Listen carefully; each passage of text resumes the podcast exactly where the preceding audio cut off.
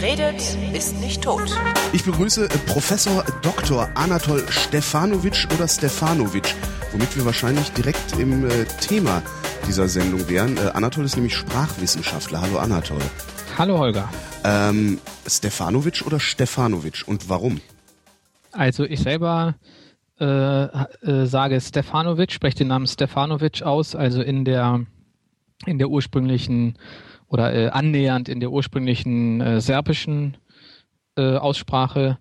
Das habe ich mir so angewöhnt, weil mein Vater selber das so ausspricht. Und die meisten Leute um mich herum sagen natürlich Stefanowitsch, weil es im Deutschen dieses ST als Lautfolge nicht gibt. Also im Hamburgischen gab es das früher. Als ich klein war, da haben die Leute noch zu Brötchen Rundstück gesagt. Aber ein Rundstück ist ja geil. Ein Rundstück, bitte, ja. Und im Hochdeutschen gibt es das ja aber nicht. Da ist das überall da, wo das historisch das auf das T folgt, wird das dort als St gesprochen. Und so ist es mit meinem Namen dann natürlich auch. Und es ist mir auch beides recht. Okay, kann man an der Stelle denn dann eigentlich sagen, St ist richtig und St ist falsch? Gibt es überhaupt ein richtig und falsch?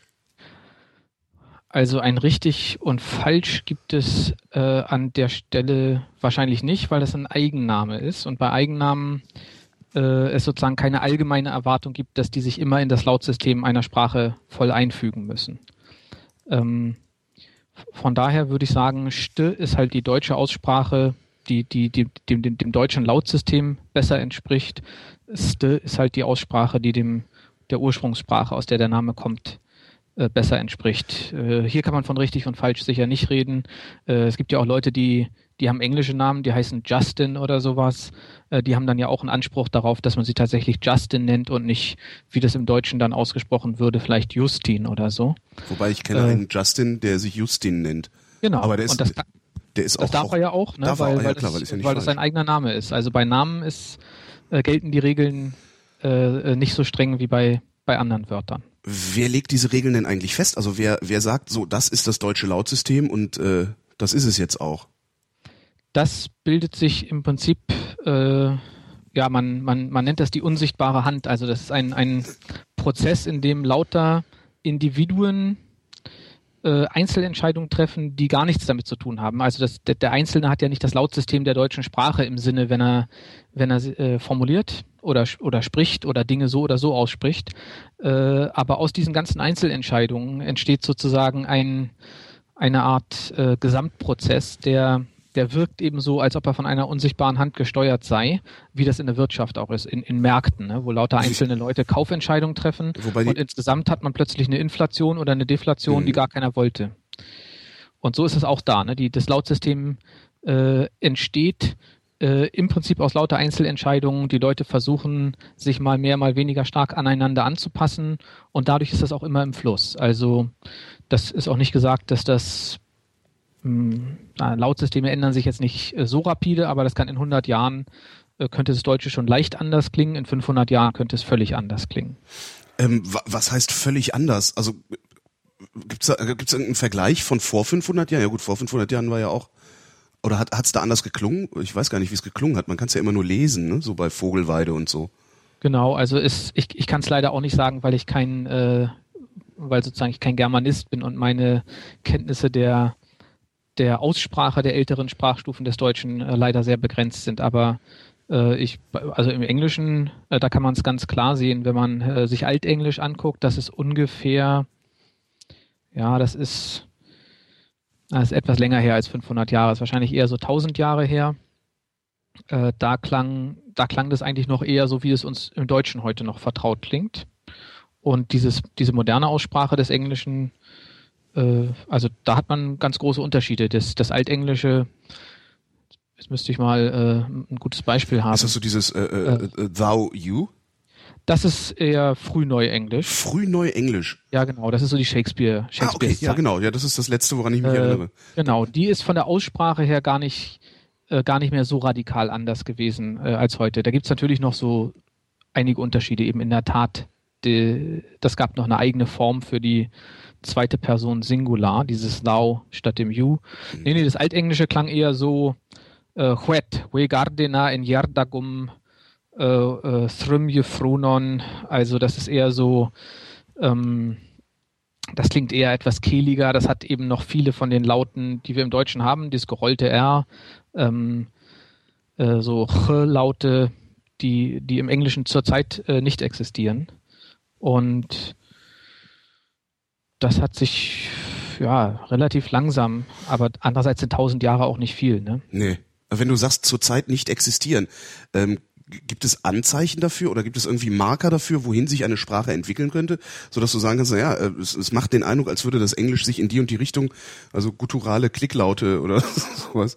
Ja, das ist ganz schwer. Also ich kenne keine Sprachwissenschaftler, historische Sprachwissenschaftler, die bereit wären, in die Zukunft zu projizieren. Also ich glaube, das hat man sich bei den Meteorologen hat man ja gesehen, wohin das führt. Das führt nur dazu, dass... Bei den Ökonomen auch, ne? Genau, weil wenn man Recht hat, interessiert es keinen, und wenn man Unrecht hat, dann machen sich alle drüber lustig. Also man kann sicher sagen, dass also eine Sache kann man auf jeden Fall sagen, und das ist, dass die Sprache sich auf jeden Fall verändern wird. Sie wird nicht gleich bleiben.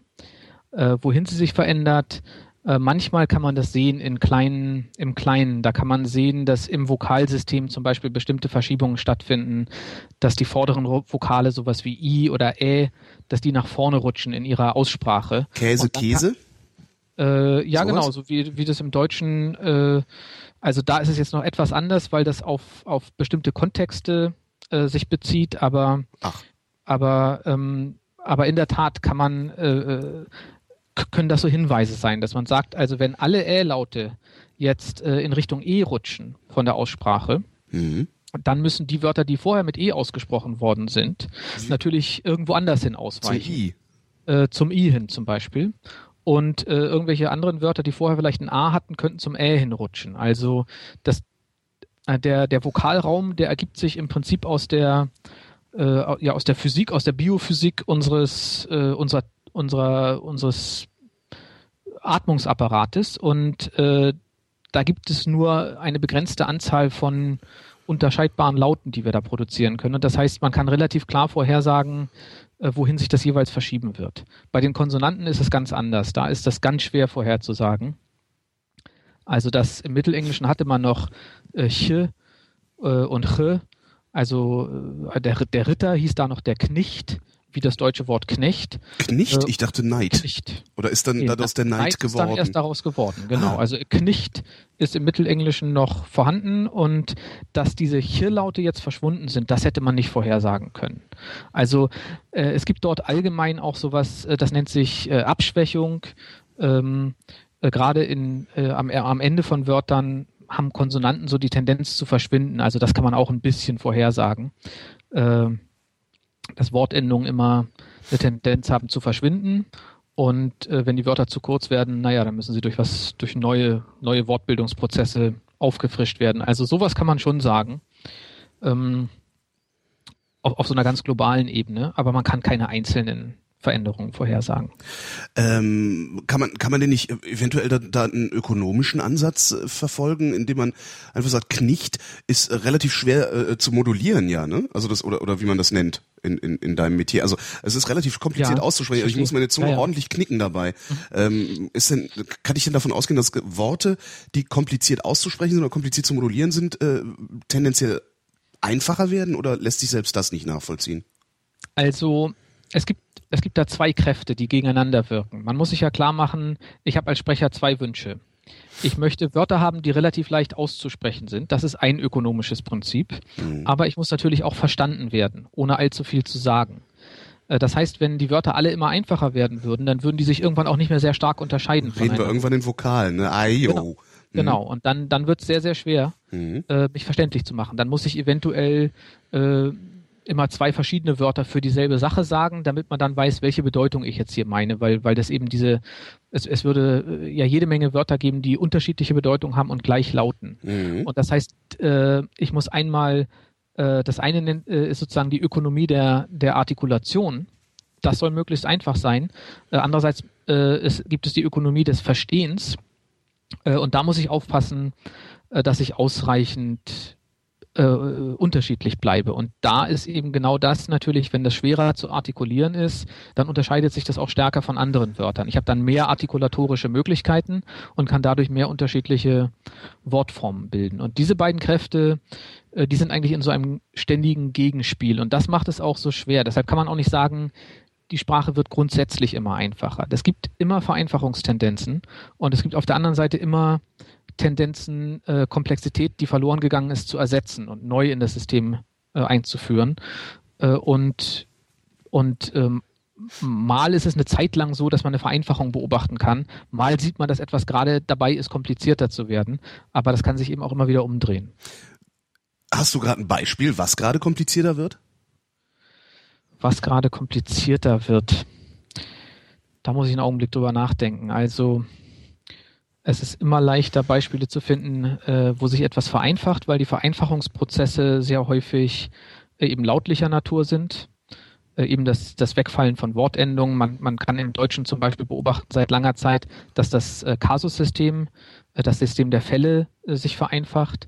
Der Genitiv, dessen Ableben Bastian Sick immer in seinen Buchtiteln so werbewirksam beklagt. Ja. Das ist ja nur ein Beispiel für einen Prozess, der seit vielen hundert Jahren... Eins meiner wirklich Lieblingsfilmzitate, das ich fast täglich anwende, lautet: Aber Herr Professor, es ist doch wegen dem Schild. Genau. Das ist aus der Feuerzangenbowle. Da muss ich dann immer dran denken, wenn es um den Genitiv geht. Ganz genau. Gut, die Feuerzangenbowle ist jetzt noch kein uralter Film, aber sie ist ja auf jeden Fall schon etwas älteren Datums. 70 und Jahre oder sowas, ne? Genau, 70. Diese Problematik gab es da schon.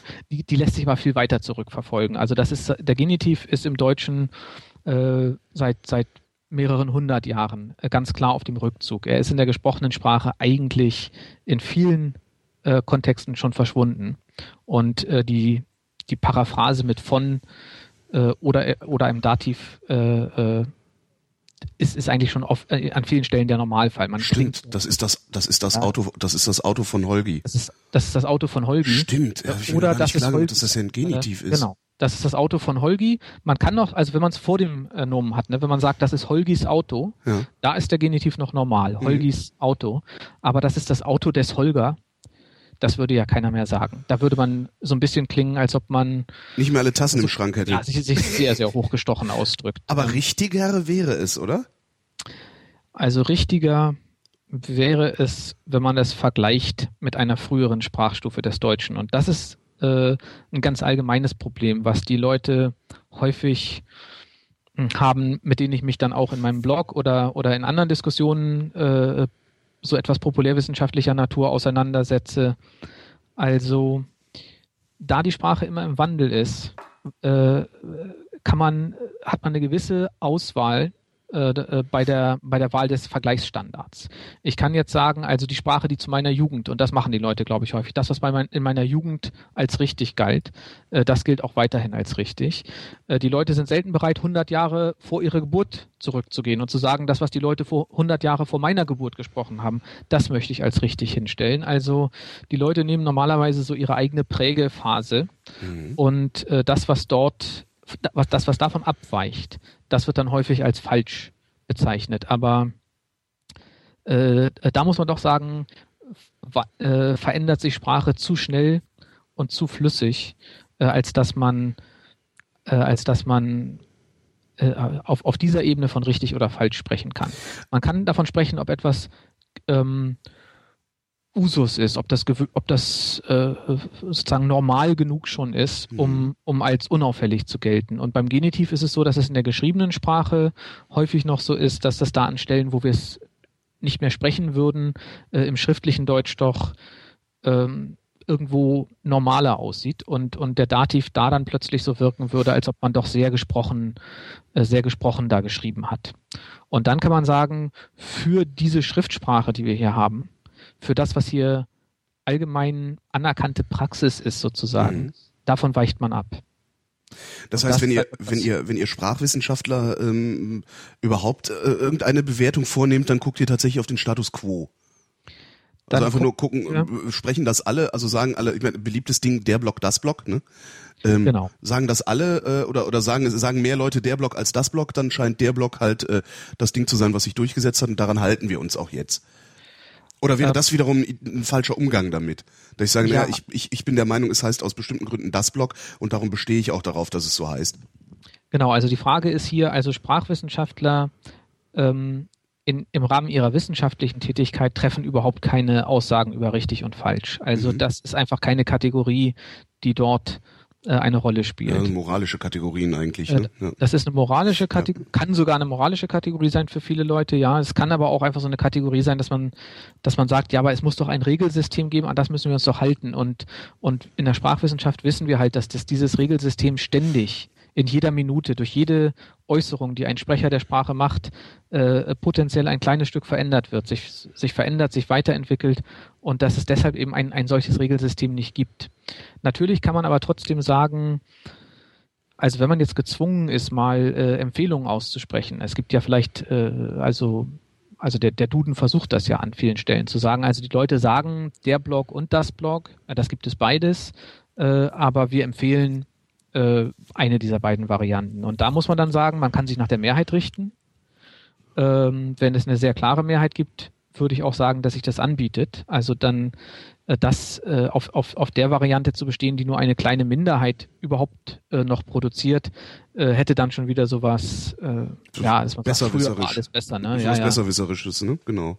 Andererseits ist es natürlich so, solange es noch keine sehr klare Präferenz gibt. Und bei der Blog, das Blog, also ich denke ja, langsam ist es tatsächlich auch nicht mehr umkehrbar. Die Tendenz von dem ursprünglichen Das-Blog zu der Blog ist inzwischen so stark. Das wird auch als Standard empfunden. Ja, das vor allem der Fehler ist ja, zumindest hat sich das damals, als man es zum ersten Mal wahrgenommen hat, so angefühlt, als wäre das zum allerersten Mal von Journalisten versaut worden. Also die hätten zum ersten Mal nicht begriffen, warum es das Blog überhaupt heißen sollte. Und Journalisten schreiben halt voneinander ab.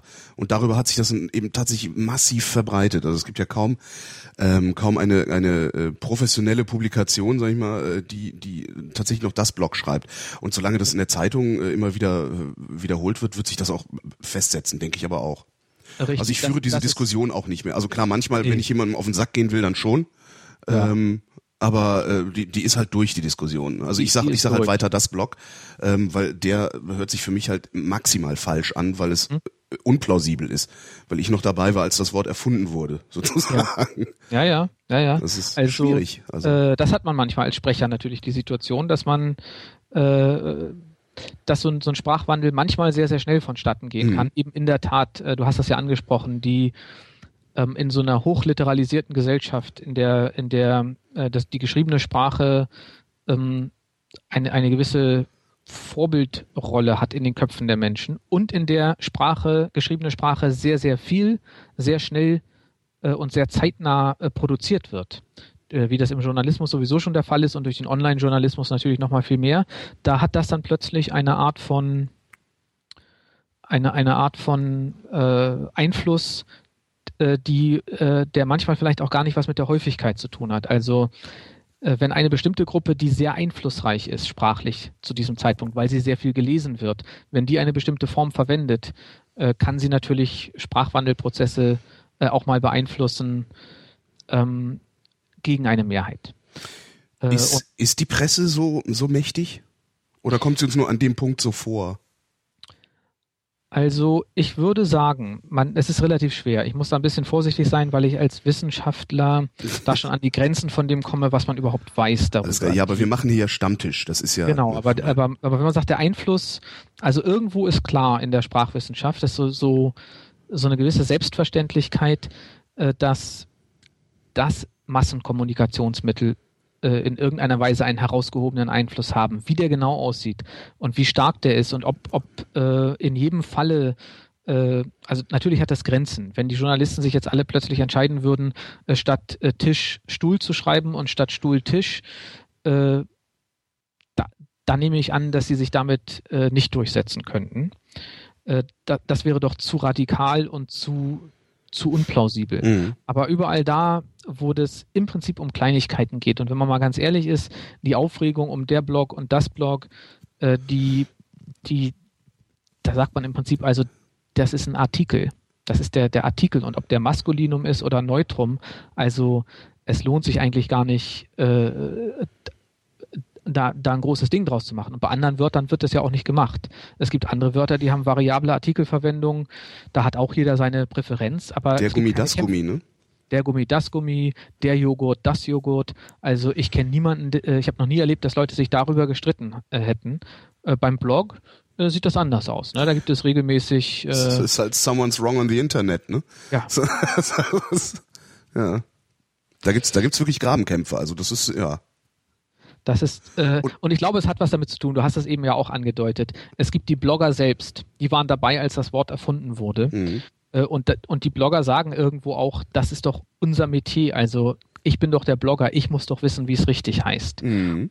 Und ich kann mir doch nicht von der Mehrheit, die selber gar nicht bloggt, sozusagen hier den Artikel diktieren lassen. Und ich selber sage auch das Blog. In deinem Blog steht übrigens über diesen Blog.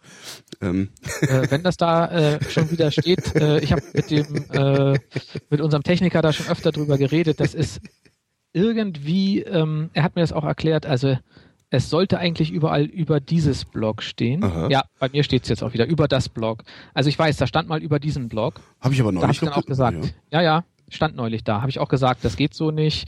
Dann müssen wir eine ganz andere Formulierung finden. Also wenn wir das vermeiden wollen, ich will hier gar nicht stur sein und sagen, ihr anderen müsst es alle richtig machen, aber das ist mein Blog und für mich heißt es das Blog. Mhm. Und es steht jetzt, aber ich sehe es jetzt hier gerade, also heute steht zumindest gerade mal über das Blog und nicht über den Blog.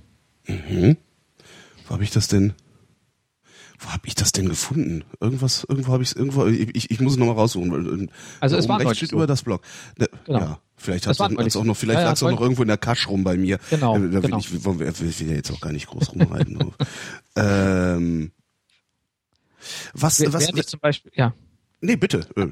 Also zum Beispiel könnte ich dir jetzt gar nicht sagen, ob ich immer das Joghurt sage oder ob ich nicht auch manchmal der Joghurt sage. Das Bewusstsein habe ich gar nicht. Also das Wort Joghurt ist mir irgendwo so unwichtig, dass ich jetzt im Moment nicht drauf schwören möchte. Stimmt. Dass ich nicht manchmal der Joghurt auch sage. Geht mir ähnlich, ja. Und das ist doch ganz interessant, weil irgendwo ist es genau dasselbe Problem. Gut, die Blogs sind mir jetzt auch sind mir eben näher und das Wort Blog verwende ich wahrscheinlich auch häufiger als das Wort Joghurt. Aber trotzdem sieht man, dass diese Aufregung über Sprachwandel häufig auch noch durch andere Dinge zusätzlich aufgeladen ist. Also der Sprachwandel alleine stört die Leute nicht, sondern die Leute geben diesem Sprachwandel zusätzliche Bedeutung, Kulturverfall oder hier sind die Journalisten, die uns Bloggern jetzt plötzlich hier sagen, wie wir unser eigenes Metier zu nennen haben. Und so wird diese Diskussion, diese sprachkritische Diskussion häufig verwendet, um so eine Art Stellvertreterkrieg zu führen zu anderen Dingen, also Kulturwandel oder gesellschaftliche Veränderungen, mit denen man nicht einverstanden ist. Technikkritik wird häufig in Sprachkritik übersetzt und dann sozusagen im sprachlichen Bereich ausgetragen. Da sagen Leute, ja, diese Facebook und dieser Like-Button und so und das müssen wir alles auf Englisch sagen. Dann fragt man genauer nach, dann merkt man, die Leute wollen auch gar kein deutsches Wort für den Like-Button. Wenn man sagt, ja, aber das heißt inzwischen der Gefällt-mir-Knopf, dann sagen die, ja, das ist ja genauso furchtbar. Also die lehnen eigentlich die Technologie ab und die Sprache ist nur das Vehikel. Das Vehikel, über das man diesen Ärger ausdrücken kann. Ja. Warum ist es ausgerechnet die Sprache? Also was macht die Sprache so attraktiv, um sie für den Untergang des Abendlandes zu missbrauchen oder für die Behauptung vom Untergang des Abendlandes? Ja, also einmal ist Sprache natürlich ein unglaublich wichtiger, immer gegenwärtiger Teil unseres Lebens. Wir kommunizieren im Normalfall den ganzen Tag. Selbst wenn wir sehr schweigsame Leute sind, konsumieren wir eventuell sehr viel Sprache. Also wir verhandeln im Prinzip ja alle kulturellen Prozesse über Sprache. Wir können ja, das ist im Prinzip das, was uns von anderen Tieren unterscheidet. Wir haben ein deutlich komplexeres Kommunikationssystem und das hat es uns ermöglicht, kulturelle Praktiken zu erfinden, die man anderen Leuten beibringen muss. Die man eventuell anderen Leuten beibringen kann, ohne es ihnen vorzumachen. Das ist ja, also Schimpansen können auch Werkzeuge erfinden und können das auch anderen Schimpansen zeigen, aber sie müssen es eben zeigen. Sie können nicht darüber reden. Sie können nicht sagen, du, ich erkläre dir mal, wenn du nachher bei diesem Wasserfall bist, wie du da eventuell über den Fluss kommst. Das geht nicht. Die können mit hingehen und zeigen, wie sie den Baumstamm darüber legen oder sowas. Und das sind natürlich so, also die Sprache ermöglicht uns eigentlich das soziale Miteinander. Die Sprache ermöglicht es uns wahrscheinlich auch in irgendeiner Form, bestimmte Denkprozesse oder bestimmte Schlussfolgerungsprozesse, sagen wir mal, auszuführen. Und insofern bietet sich das natürlich an, dann zu sagen, wenn mir hier irgendwas an der Sprache quer liegt oder wenn mir irgendwas generell quer liegt, dann rede ich darüber und dann merke ich vielleicht, dass es da sprachliche Dinge gibt, auf die ich diese Diskussion verlagern könnte. Hm. Also Sprache als komplexes Kommunikationssystem unterscheidet uns von Tieren und hat Zivilisation, also es ist eng mit unserer Zivilisation oder eng mit unserer Kultur verbunden, sagst du. Wisst ihr Wissenschaftler, was zuerst da war? Die Henne oder das Ei? Also die Sprache oder die Notwendigkeit, Sprache zu entwickeln? Wir wissen das sicher nicht. Wir reden hier über einen Zeitraum, den man schätzen kann auf von vor 100.000 bis vor 50.000 Jahren. Irgendwo in diesem Zeitraum kann man annehmen, ist Sprache entstanden. Da, wie man dazu kommt, ist relativ kompliziert. Man muss da im Prinzip mehrere Argumentationswege zusammennehmen. Man kann sozusagen versuchen, man kann ja Sprachen rückwärts konstruieren, also man kann versuchen, die gemeinsamen Vorfahren von Sprachen zu konstruieren. Gelingt das? Das gelingt ganz gut bis sozusagen Zeittiefe von etwa, wenn man ein bisschen großzügig ist, bis zu 10.000 Jahren kann man sich noch ganz relativ sicher sein, dass man nicht völlig daneben liegt mit dem, was man da zurück konstruiert hat. Danach wird es schwammig und danach kann man eben nur noch schätzen, sozusagen versuchen, durch bestimmte statistische Berechnungen von Wortähnlichkeiten und so eine Art Zeitraum zu entwickeln, der uns bis zur ersten gemeinsamen Sprache bringen würde. Und das wäre eben irgendwo zwischen 50.000 und 100.000 Jahre her. Wobei wir auch gar nicht wissen, ob Sprache nur einmal entstanden ist, ob tatsächlich alle Sprachen, die heute gesprochen werden, miteinander verwandt sind. Wir wissen gleichzeitig, dass genau in demselben Zeitraum, der natürlich zugegebenerweise ein relativ unscharfer Zeitraum ist, die kulturelle Ausdifferenzierung stattgefunden hat. Also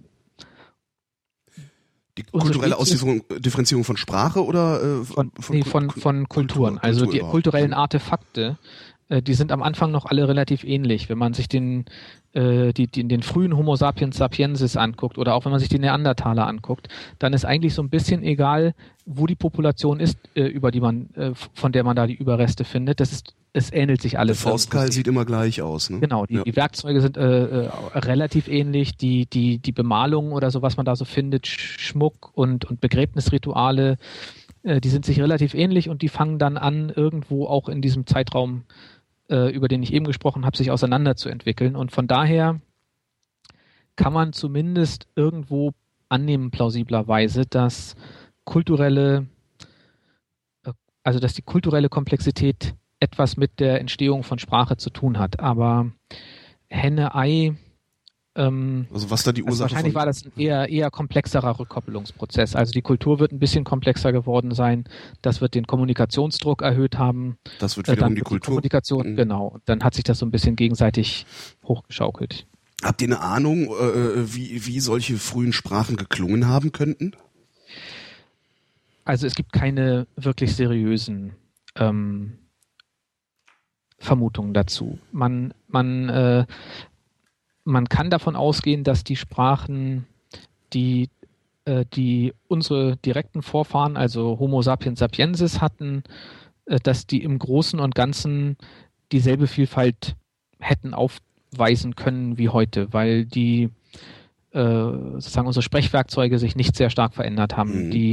Unsere Physiologie ist eigentlich in den letzten 100.000 Jahren relativ unverändert geblieben. Es gibt so Leute, die versucht haben zu überlegen, wie die Sprache der Neandertaler hätte klingen können. Die Neandertaler hatten doch einige ganz klare Unterschiede in ihrem Sprech- und Atem, also in ihrem potenziellen Sprechapparat. Wir wissen gar nicht, ob die überhaupt eine Sprache hatten. Aber wenn sie eine hatten, dann klang die auf jeden Fall sehr viel reduzierter, weil der Vokalraum sehr viel kleiner war, die relativ komplexe Dinge. Die Stimmbänder saßen weiter oben und die ganze Form des Vokaltrakts sozusagen hat es wahrscheinlich nicht erlaubt, verschiedene Vokale zu produzieren. Das heißt, die hatten dann eventuell eine Sprache, die sich um einen einzigen relativ zentralen Vokal, irgendwie sowas wie herum. Und das sind mit Konsonanten ausdifferenziert. Genau, mit Konsonanten ausdifferenziert und dort wahrscheinlich auch sehr viel weniger Unterscheidungen, als wir sie heute treffen können, weil eine Anpassung, die bei uns zu beobachten ist, im Vergleich zum Beispiel zu unseren heute noch lebenden Verwandten, die natürlich relativ weit entfernt sind, Bonobos und Schimpansen und so, ist, dass unsere sowohl die Muskulatur in unserer Zunge und in unseren Lippen dichter ist, also ist mehr Muskulatur da als bei den Schimpansen und vor allen Dingen die Steuerungssysteme, also das, was wir an neurologischer Struktur haben, das ist sehr viel komplexer. Und das ist ja das, was wir brauchen, um so sehr feine lautliche Unterscheidungen zu treffen. Das heißt, es gibt eine Feinmotorik in unseren Sprechwerkzeugen. Richtig. Ah, ja. Und die unterscheidet uns ganz radikal von eben den Bonobos, die ja unsere nächsten Verwandten sind und die uns genetisch ja auch, man hört ja immer diese Zahlen zwischen 97 und 98%, aber da ist eben einer der entscheidenden Unterschiede zu finden. Und von daher hat die Ursprache vielleicht würde die aus heutiger Sicht primitiver klingen, in dem Sinne, dass sie weniger Laute hatte, dass sie weniger ausdifferenziert war. Aber wirklich seriös kann man darüber kaum spekulieren.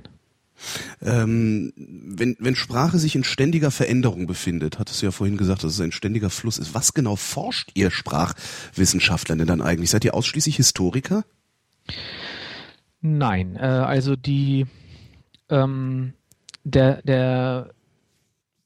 ein entscheidender Aspekt, wo diese ständige Veränderung für jeden Sprachwissenschaftler eine gewisse Rolle spielt, ist, dass sie sich in kürzeren Zeit, also diese ständige Veränderung, die stellt sich in kürzeren Zeitabschnitten häufig als so eine Art Variation dar. Also man merkt, dass mehrere verschiedene Varianten gleichzeitig existieren. Es gibt verschiedene Arten, über zukünftige Ereignisse zu sprechen, die existieren nebeneinander und manchmal gibt es eine regionale Ausdifferenzierung innerhalb einer Sprachgemeinschaft oder eine soziale, manchmal geht das nach Schichten und diese Variation ist meistens die Konsequenz davon, dass dort eine neuere Form ein Stück weit schon in die Sprache gekommen ist und eine alte Form aber auch noch vorhanden ist. Und das ist etwas, was jeder Sprachwissenschaftler mit berücksichtigen muss. Aber die meisten Sprachwissenschaftler gucken sich doch Sprache zu einem bestimmten Zeitpunkt an. Etwa so wie sie innerhalb einer Generation sich darstellt und versuchen dann eher allgemeine Strukturprinzipien der Sprache zu erforschen oder auch eben die psycholinguistische oder neurolinguistische Verarbeitung von Sprache. Die gucken, wie Sprache erworben wird. Und da sind das so Dinge, da kann man diese Veränderungsprozesse irgendwo ausblenden, weil man sehr viel kleinere Zeiträume sich anguckt. Aber trotzdem ist die historische Sprachwissenschaft also für die Disziplin als Ganzes schon sehr wichtig. Die moderne Sprachwissenschaft hätte sich, glaube ich, nie herausgebildet ohne die radikalen Erkenntnisse, die historische Sprachwissenschaft ich glaube, ich sage jetzt vielleicht was Falsches, aber ich sage mal so, am Anfang des 19. Jahrhunderts, da haben die großen Fortschritte begonnen. Da haben die Leute plötzlich gemerkt, dass das Griechische, das Lateinische und das Sanskrit, also die Vorläufer des heutigen Hindi, dass die miteinander verwandt sind, dass die sich auf eine gemeinsame Ursprache zurückführen lassen oder eine Vorläufersprache, dass es systematische Lautwandelprozesse zum Beispiel gibt, die man eben rückwärts rechnen kann und dann zu einer älteren Sprachstufe kommt. Das war eine ganz radikale Erkenntnis. Das war vorher niemandem klar. Und das war der Beginn der Sprachwissenschaft als eigenständige Disziplin.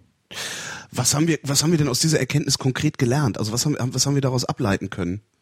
Oder ist es einfach ist es eher Grundlagenforschung gewesen? Also es ist viel Grundlagenforschung, aber es hat eine ganze Reihe von Konsequenzen gehabt. Also das hat Konsequenzen gehabt für Überlegungen zum Beispiel bezüglich der Frage, wie die Kultur des Volkes gewesen sein muss, die diese Vorläufersprache spricht. Also irgendwo sieht man zum Beispiel in Europa, dass von der westlichen Küste Irlands, wo irisches Gaelisch gesprochen wird, bis nach Indien, wo Hindi gesprochen wird, ein einziger durchgängiger Sprachraum besteht. Sprachen, die alle von einer gemeinsamen Sprache abstammen. Das stimmt nicht ganz. Es gibt natürlich war da nicht irgendwie Ungarisch und Finnisch, was nirgendwo hinpasst? Genau. Da gab es auch irgendwie sowas, ne? Es gibt so einzelne Sprachen, die durch Völkerwanderungsprozesse von außerhalb dieses ursprünglichen Sprachraums da reingetragen worden sind. Es gibt das Baskische, von dem keiner weiß, wo es hingehört. Es gibt das Finnische und das Ungarische, die zusammen die finno-ugrischen Sprachen bilden. Das kann man...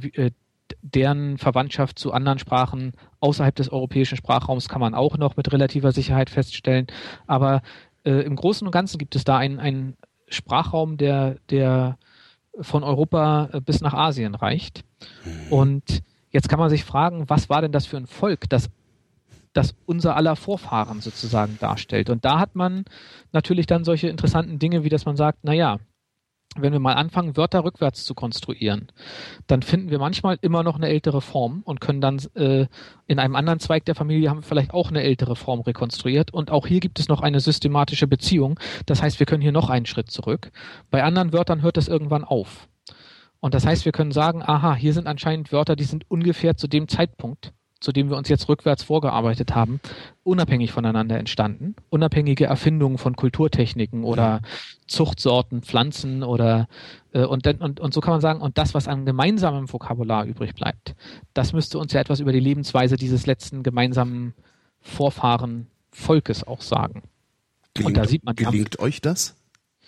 Ja, also das machen nicht die Linguisten selber, sondern das machen dann Anthropologen, die sich die sprachlichen Daten nehmen und die sagen Sachen, die natürlich auch immer umstritten sind ein Stück weit, aber die von der Grundtendenz eigentlich, glaube ich, von der Idee her richtig sind, dass man sagt, gut, wenn es bestimmte gemeinsame Wörter gibt für bestimmte Landschaftsphänomene, Steppe oder bestimmte Bäume, dann kann man davon ausgehen, dass dieses Volk irgendwo gelebt hat, wo diese Landschaft zu der Zeit so aussah. Und andere Bäume oder Pflanzen, die eben keine gemeinsamen Wörter haben, die sich nicht zurückkonstruieren lassen, dass es die dort nicht gegeben hat.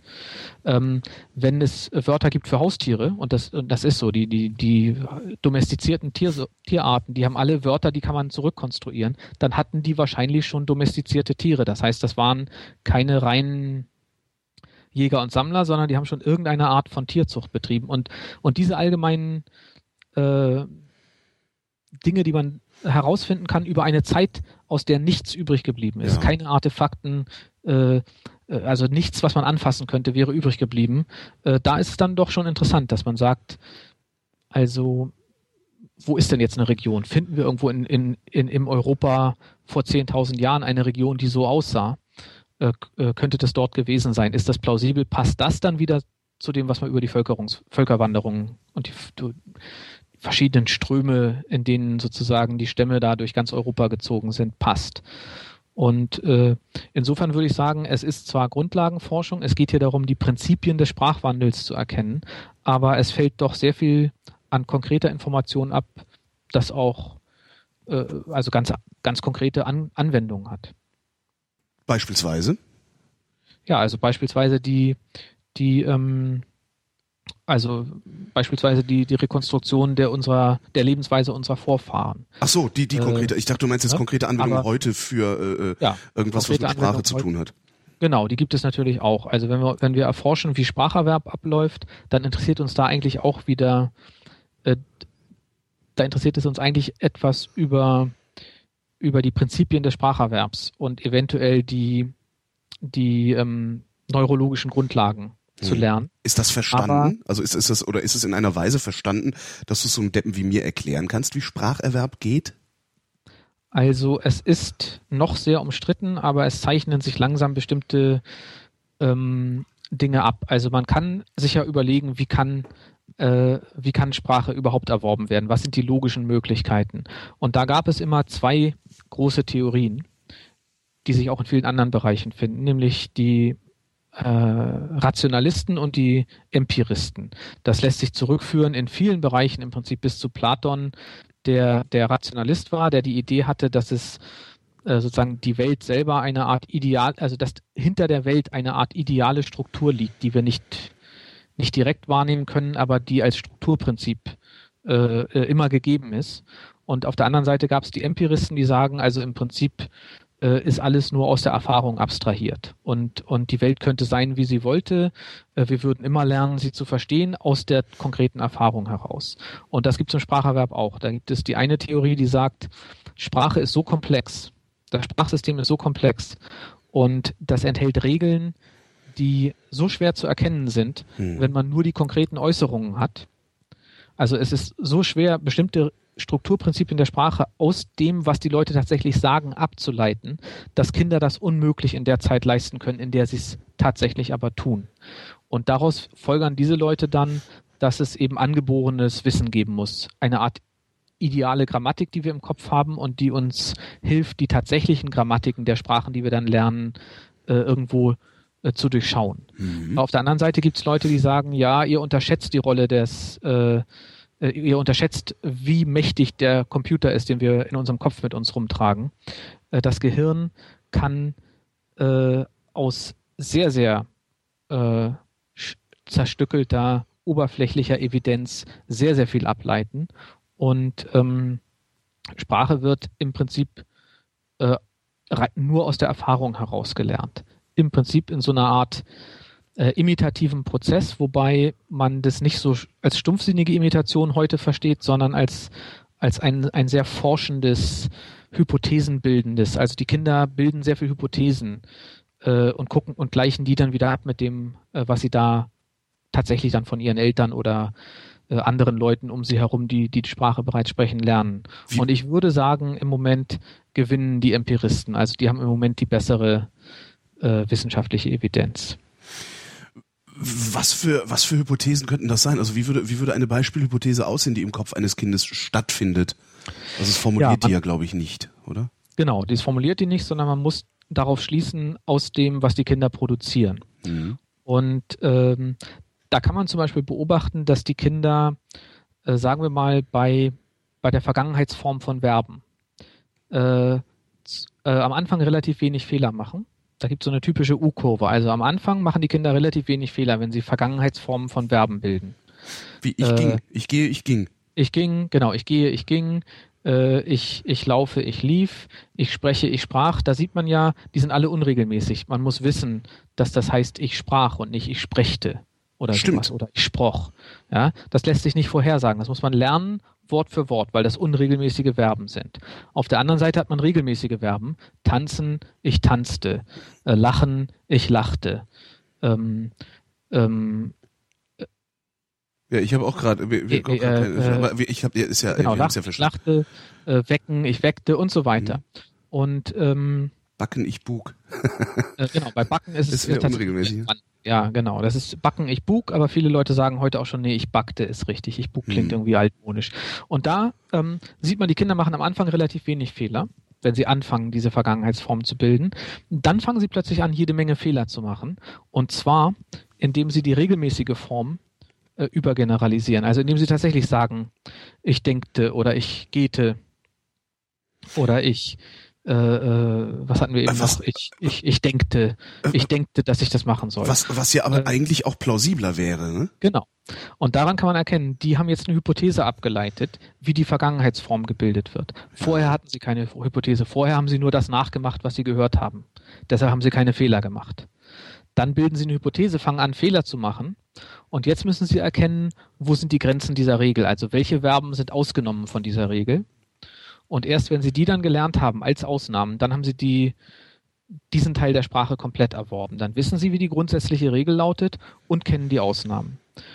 Und daran kann man eben sehen, dass Imitation durchaus eine Rolle spielt. Die sieht man sowohl am Anfang, wo eben keine Fehler gemacht werden, und auch die Einschränkung der Gültigkeit dieser Regel.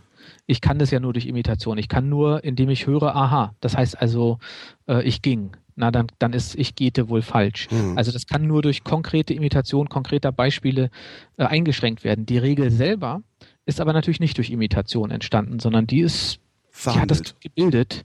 Es hat im Prinzip die angeguckt, was für Wörter es hat und hat gesagt, oh ja, bei ganz vielen Wörtern ist das so, dass man da so t hinten dran hängt. Dann probiere ich das mal grundsätzlich. Und so kann man eben zumindest sehen, wie viel Hypothesenbildung ist dabei, wie viel Imitation ist dabei und was gibt es überhaupt, wie viel bleibt eigentlich übrig, von dem man nicht erklären kann, wie das Kind das aus der Sprache in seiner Umgebung gehört hat. Was bleibt denn da übrig? Ja, und da wird es sehr stark theorieabhängig. Mhm. Also es gibt Theorien, die postulieren bestimmte Strukturprinzipien, von denen sie behaupten, dass die eben so abstrakt sind, dass die aus der tatsächlichen Sprache, die das Kind um sich herum hört, nicht abgeleitet werden kann. Das sind dann so Dinge, das kann ich jetzt wirklich kaum erklären, weil diese Modelle dann so stark ineinandergreifen mit so vielen Details, dass die in sich zwar sehr stimmig sind, aber dass sie von außen kaum noch nachvollziehbar sind. Ja, auf jeden Fall. Aber ist das nicht ein guter Hinweis darauf, dass sie nicht stimmen könnten, wenn es normale Menschen nicht begreifen? Na, so weit würde ich nicht gehen. Okay. Also, in der Wissenschaft gibt es viele Dinge, die normale Menschen nicht begreifen, ja, stimmt, und wir trotzdem wissen, dass sie stimmen müssen. Aber ich würde immer sagen, wenn ich eine Theorie habe, die nicht lernbar ist, von der ich selber sage, das könnte das Kind aber nicht lernen, dann würde ich nicht unbedingt daraus schließen, dann muss das Kind das Wissen also schon angeborenerweise haben, sondern dann würde ich immer sagen, naja, ich müsste zumindest mal drüber nachdenken, ob meine Theorie vielleicht falsch ist. Also, ja, eben, kann ja sein, dass du Lernen falsch definiert hast. Ne? Lernen falsch definiert, oder dass man sagt, naja, wenn es nicht gelernt werden kann, dann ist es wahrscheinlich die falsche Theorie. Also als du gesagt hast, die Kinder leiten beim Spracherwerb Hypothesen oder bilden Hypothesen, das würde ja bedeuten, dass das Gehirn zumindest einen Automatismus besitzt, sowas wie Protowissenschaft zu betreiben. Das könnte man durchaus so sagen. Und ich würde sagen, das, was wir aus anderen Bereichen der Kognitionsforschung, also der Psychologie, der Neurologie und auch so Bereichen wie der Lerntheorie allgemein wissen, das bestätigt das eigentlich. Also in gewisser Weise ist klar, dass so eine bestimmte Art von statistischem Denken zum Beispiel eine Rolle spielen muss, wenn wir die Welt um uns herum verstehen. Also das Gehirn spielt uns da manchmal Streiche und lässt uns Zusammenhänge erkennen, wo keine sind, das ist ein sehr häufiger Fehler, weil die Welt, in der wir normalerweise leben, in der hängt vieles miteinander zusammen auf so einer Ebene der Alltagserfahrung. Also für einen Jäger und Sammler ist es sehr, sehr plausibel, im Zweifelsfall immer erstmal davon auszugehen, dass wenn zwei Dinge zeitnah passieren, dass sie eventuell miteinander zusammenhängen. Da kann man weniger falsch machen, als wenn man, einen Zusammenhang zu wenig postuliert. Ja, im Zweifelsfall bleibt der Fluchtreflex aus, wenn es hinter einem knackt und der Löwe kommt. Ne? Richtig, ja. Richtig. Und das macht es auch für uns Wissenschaftler oft so schwer. Ne? Man, selbst in der wissenschaftlichen Betätigung, man muss sich wirklich zwingen, keine Muster zu sehen, weil unser Gehirn das sehr stark macht. Also unser Gehirn ist vielleicht kein guter Protowissenschaftler. Wir müssen das Gehirn tatsächlich sehr stark disziplinieren, bevor es gute Wissenschaft produzieren kann. Aber so die Grundprinzipien des Beobachtens und Verallgemeinerns, des Ableitens von Kausalzusammenhängen aus bestimmten zeitlichen Zusammenhängen, also wenn B immer nach A passiert und immer relativ zeitnah nach A passiert, dann gehen wir davon aus, dass B passiert, weil A passiert ist. Das sind durchaus Dinge, die mit dem wissenschaftlichen Forschungsprozess verwandt sind. Ja. Kollidiert da vielleicht ein alter Mechanismus im Hirn mit einem neueren Mechanismus im Hirn? Ja, da müsste man jetzt dann wirklich einen Lerntheoretiker fragen. Okay. Also ich würde sagen, es gibt keinen. Ich würde sagen, da kollidiert die natürliche Tendenz, die in unser Gehirn eingebaut ist, mit Prozessen und Praktiken, die wir uns selbst geschaffen haben, die kein neuer Prozess unseres Gehirns sind, sondern die wir uns jeden Tag neu erarbeiten müssen. Also es ist kein natürlicher, also Wissenschaft, echte Wissenschaft zu betreiben, ist nichts, was in unserem Gehirn natürlicherweise passiert. Mhm. Also es kollidiert da sozusagen die Tendenz unseres Gehirns, möglichst schnell und auf möglichst wenig Evidenz möglichst weitreichende Schlussfolgerungen zu ziehen, weil das für das Überleben in einer nicht technisierten Welt sehr, sehr nützlich ist. Ja. Das kollidiert mit unserer Erkenntnis, dass wir dabei sehr häufig falsche Schlüsse ziehen. Und die müssen wir in der Wissenschaft reduzieren. Also wir wollen so wenig falsche Schlüsse wie möglich ziehen. Und so kollidiert eben unser natürlicher Reflex mit dem, was wir wissen darüber, wie man tatsächlich zu Erkenntnissen, zu belastbaren Erkenntnissen gelangt. Du hast vorhin das Wort Psycholinguistik gesagt. Was bitte ist das denn? Ja, das ist im weitesten Sinne die Teildisziplin der Sprachwissenschaft, die sich mit der mentalen Verarbeitung von Sprache befasst. Also sowohl mit dem Spracherwerb als auch mit der Sprachproduktion und auch mit der Sprachrezeption, also dem Sprachverstehen. Also das ist die Disziplin, die guckt,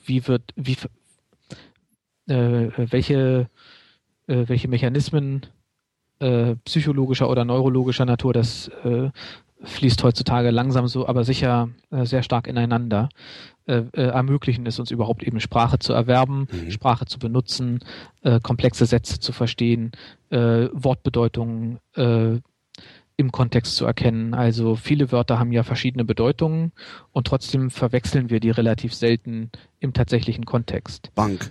Genau. Also wenn ich sage, ich gehe zur Bank, dann könnte das logischerweise alles Mögliche heißen, aber es ist uns nicht bewusst, wir merken nicht bewusst, dass wir überhaupt denken, das könnte eine Parkbank sein, außer wir sitzen im Park. Mhm.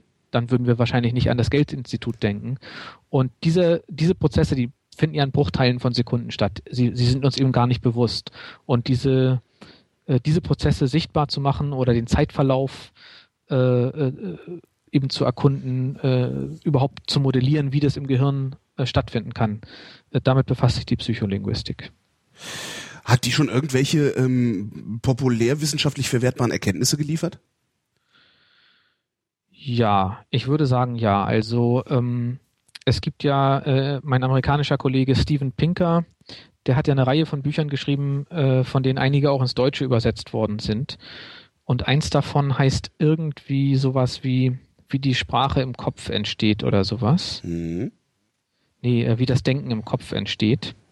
Da geht es um sehr viel um allgemeine kognitive Prozesse, aber weil er eben Psycholinguist ist, geht es immer auch um Sprache. Ein anderes Buch heißt Der Sprachinstinkt. Und da hat er einen Teil der Literatur, also nicht unbedingt den, dem ich folgen würde, aber den hat er da sehr gut populär dargestellt. Inwiefern folgen? Also inwiefern würdest du nicht folgen? Ja, also seinen Schlüssen, oder? Genau, er gehört zu dem Lager von Leuten, die zum Beispiel aus dieser Tatsache, dass hier bestimmte Theorien konstruiert, bestimmte Sprachmodelle konstruiert worden sind, bei denen man sich nicht mehr erklären kann, wie das Kind lernen kann. Daraus folgert er eben auch, dass das angeboren sein muss. Mhm. Und er vermischt das dann auch mit der Evolutionspsychologie so ein bisschen auf eine Art, die sehr ansprechend ist, sozusagen vom Unterhaltungswert her, die aber also wirklich spekulativ ist, wo er über den wissenschaftlich abgesicherten Stand weit hinausgeht. Notiert er das oder macht er es einfach? Also schreibt er dazu, dass er gerade fabuliert, oder tut er so, als wäre das gesicherte Erkenntnis? Also wenn man aufmerksam liest, als aufmerksamer, trainierter Leser, merkt man schon, wo er so eine Art ohne Gewehr hinzufügt. Aber er könnte das sicher noch deutlicher machen. Ich würde sagen, als Populärwissenschaftler kann man nicht davon ausgehen, dass das, was man schreibt, von den Leuten genauso kritisch gelesen wird, wie das ein Kollege eben lesen würde. Mhm. Also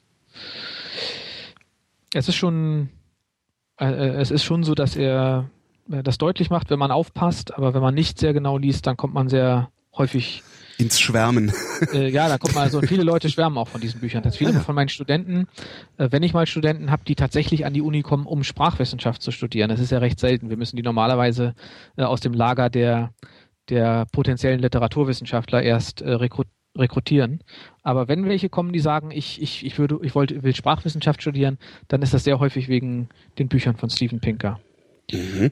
Und dann gehst du also hin und ziehst ihnen als erstes den Zahn, dass das alles nicht so romantisch ist, wie Pinker schreibt. Oder? Nein, das mache ich nicht. Dann sage ich erstmal, ja, das ist toll und wir freuen uns, dass ihr hier seid, und dann müssen ja sowieso erstmal Grundlagenkurse besucht werden, und in denen spielt das noch keine so große Rolle. Da geht es im Prinzip darum, gesichertes Wissen erstmal zu vermitteln, überhaupt erstmal Fachvokabular zu vermitteln, damit sozusagen die sprachlichen Werkzeuge da sind, um über das zu reden, über das man dann reden will. Nee, und dann in den fortführenden Seminaren greife ich das dann häufig auf, ja. Wo wir eben von Disziplin sprachen, was ist überhaupt deine Disziplin? Wir reden die ganze Zeit über Sprache und nicht über dich. Genau, meine eigene Disziplin innerhalb der Sprachwissenschaft ist zwar, sagen wir mal, allgemein eingebettet in eine Art Wunsch, auch die Verarbeitung oder die kognitive Repräsentation von Sprache zu verstehen, befasst sich aber im Konkreten eher mit dem Aufdecken und Untersuchen der Eigenschaften von statistischen Zusammenhängen in der tatsächlich produzierten Sprache. Also zum Beispiel interessiere ich mich dafür, wenn man so eine naive Vorstellung von Sprache hat, denkt man ja häufig, ja, es gibt Wörter und es gibt grammatische Regeln, und jetzt kann ich eigentlich diese Wörter nehmen und kann die in diese Regeln reinstecken, ja, und dann kann ich alle möglichen Sätze produzieren. Willst du mir jetzt sagen, dass das nicht so ist? Und theoretisch ist es ja auch so. Ah, dann ist gut. Also wir können ja beliebig viele Sätze produzieren, und wir können die Wörter im Prinzip auf beliebige Weise kombinieren, aber im tatsächlichen Sprachgebrauch tun wir das nicht. Das heißt, ein großer Teil dieses theoretischen Potenzials bleibt völlig unausgeschöpft. Mhm. Und das interessiert mich, warum das der Fall ist. Und ich glaube, dass dort tatsächlich auch einige der Antworten darauf liegen, wie dieses System lernbar sein kann. Weil sozusagen die Aufgabe, die das Kind zunächst zu lösen hat, wenn es Sprache lernt, ist sehr viel einfacher, als sie zunächst scheint. Das Kind muss diese Regeln nicht auf einen Schlag abstrahieren, sondern es kann erstmal sehr viel niedriger abstrahierte Regeln postulieren und verwenden, weil eben Wörter nicht auf beliebige Weise kombiniert werden. Weil wir sehr häufig Sachen sagen, wo man sagt, also den ganzen Satz, den habe ich eigentlich schon mal so gesagt. Oder zumindest diese drei Wörter, die kommen eigentlich oft miteinander vor. Da brauche ich keine Regel, um die erst zusammenzusetzen. Und da ist die sprachliche Kreativität also um viele Größenordnungen stärker eingeschränkt, als sozusagen diese naive Vorstellung von Wörtern und Regeln einem das nahelegen würde. Wenn du sagst, du glaubst da die Antworten zu finden, warum glaubst du das? Also ist das nur so ein Gefühl, dass du denkst, das ist so, da zieht es dich hin, oder gibt's da auch handfeste Indizien, was, glaube ich, also ein Widerspruch in sich ist? Ich bin ja kein Spracherwerbsforscher, aber die Spracherwerbsforscher, die zurzeit große Fortschritte machen. Das ist zum Beispiel Michael Tomasello vom Max-Planck-Institut für evolutionäre Anthropologie in Leipzig, der ja auch ab und zu mal im Fernsehen auftritt. Also das ist auch so jemand, den ein paar von deinen Hörern vielleicht sogar schon mal gesehen haben. Der zeigt im Prinzip, ja, dass Kinder tatsächlich Sprache erstmal in so großen Versatzstücken lernen. Und eigentlich erst nach und nach anfangen, diese Versatzstücke auseinanderzunehmen und sich klarzumachen, dass die auf eine strukturierte Weise entstanden sind. Und dass man da eventuell bestimmte Elemente gegen andere Elemente austauschen könnte und dass das immer noch ein grammatischer Satz der Sprache wäre, die sie da gerade lernen. Also die aktuelle Spracherwerbsforschung, würde ich sagen, stützt diese Idee, dass diese statistischen Zusammenhänge in der Sprache eben tatsächlich auch ein wichtiger Aspekt sind, eben zur Lernbarkeit beitragen. Meine eigene Forschung ist sehr viel stärker auf Grundlagen ausgerichtet. Die hat sich jetzt lange Zeit sehr stark eben wirklich nur mit der Frage beschäftigt, wie man diese Zusammenhänge, diese statistischen Zusammenhänge aufdeckt, mit welchen Methoden man die am besten berechnet, und solchen Dingen. Also du bist noch in dem Stadium, wo du Werkzeuge entwickelst, um den Job überhaupt zu machen. Zumindest habe ich das jetzt lange gemacht. Ja, jetzt hat sich durch verschiedene berufliche Entwicklungen mein aktuelles Interesse wieder ein bisschen weg von der ganz kleinschrittigen empirischen Arbeit hin zu so Fragen wie eine gute Theorie von Grammatik, von grammatischen Strukturen überhaupt aussehen müsste, also so etwas größeren Fragen hin entwickelt. Also ich denke, das ist auch sowas, was im Laufe von so einer Wissenschaftlerlaufbahn, mal ist man ganz, ganz nah dran an den Daten, dann muss man auch mal ein Stück zurücktreten und das größere Bild sehen und gucken, wo man als nächstes dann vielleicht wieder etwas stärker in die Daten eintaucht. Mit welchem sprachwissenschaftlichen oder mit welcher sprachwissenschaftlichen Erkenntnis würdest du denn gerne in die Geschichte eingehen? Ach. Also ob ich überhaupt, also am liebsten möchte ich gar nicht in die Geschichte eingehen. Nicht, ne? So also, Relativitätstheorie oder? Also ich meine, ist doch cool. Na, wie Woody Allen mal gesagt hat, ich habe keine Angst vorm Tod, ich wäre nur gern nicht dabei, wenn es passiert. Ja. Also am liebsten würde ich, wenn ich könnte, würde ich lieber in der echten Welt einfach für immer weiterleben und nicht in der wissenschaftlichen Tradition. Aber wenn ich mit irgendwas jetzt, wenn ich irgendwas zurücklassen müsste, irgendeine tiefsinnige Erkenntnis, die habe ich, glaube ich, noch nicht gefunden. Ja, also. Kannst ja noch dran arbeiten eben. Ja. Es ist dieses, also du sagst ja sehr oft, also eigentlich ist es ein statistischer Job. Also eigentlich ist es, du sagst ja sehr viel Empirie. Ist das Problem, dass die Linguistik so unbeliebt ist? Also dass die Leute, die was mit Sprache studieren wollen, sind ja in der Regel keine Statistiker. Und die was mit Statistik studieren wollen, haben ja in der Regel keinen Blick dafür, dass Sprache auch Statistik ist. Ist das das Problem, was ihr da habt? Also weil du sagtest, ihr müsstet immer irgendwie Literaturwissenschaftler oder sowas Shanghai. Ja. Also das stimmt, ja. Wir haben, also das gibt zwei Probleme. Die Linguistik hat im Moment eher das Problem, dass sie gerade erst dabei ist, sich in eine empirische Wissenschaft zu verwandeln. Das war auch der Grund, glaube ich, warum ich die letzten 10 Jahre sehr viel in der Methodologie, also in der Schaffung von Werkzeugen mich betätigt habe. Das passte einfach, weil das eine allgemeine Strömung im Moment ist, dass die Sprachwissenschaft überlegt, welche Werkzeuge brauchen wir eigentlich, um eine echte empirische Wissenschaft zu werden, als ganzes Feld. Die Linguistik, die ich mache, ist deshalb doppelt unbeliebt, nämlich einmal genau deswegen, weil da kommen Literaturwissenschaftler und sagen, aber ich habe doch... Die müssen auf einmal Statistik machen. Ja, ich studiere doch Englisch, weil ich endlich weg will von Mathe. Ich war nie gut in Mathe und jetzt komme ich hierher und muss das wieder machen. Aber das Problem fängt schon vorher an. Das Problem fängt damit an, dass auch in der nicht-empirischen Sprachwissenschaft, wie sie lange Zeit betrieben worden ist, das doch sehr viele Eigenschaften von so einer Art Formalwissenschaft hat. Also man muss über Sprache eben ganz anders nachdenken, als man es im Alltag als Laie tut. Man muss auch über Sprache ganz anders nachdenken, als man das vielleicht als literaturbegeisterter Mensch macht, wo man sagt, ja, ich genieße die Sprache. Das ist für mich ein Genuss, schön verwendete Sprache zu lesen. Und als Linguist muss man kommen und sagen, na gut, dann nehmen wir doch diese schön verwendete Sprache jetzt erstmal auseinander und versuchen rauszufinden, warum die überhaupt so schön klingt. Zerlegen wir das doch mal in die Einzelteile, kategorisieren wir doch mal die Einzelteile. Da muss man viele formale formale Kriterien ansetzen, um Wortklassen zu definieren, um Wörter dazu zu weisen, um Satzstrukturen zu beschreiben.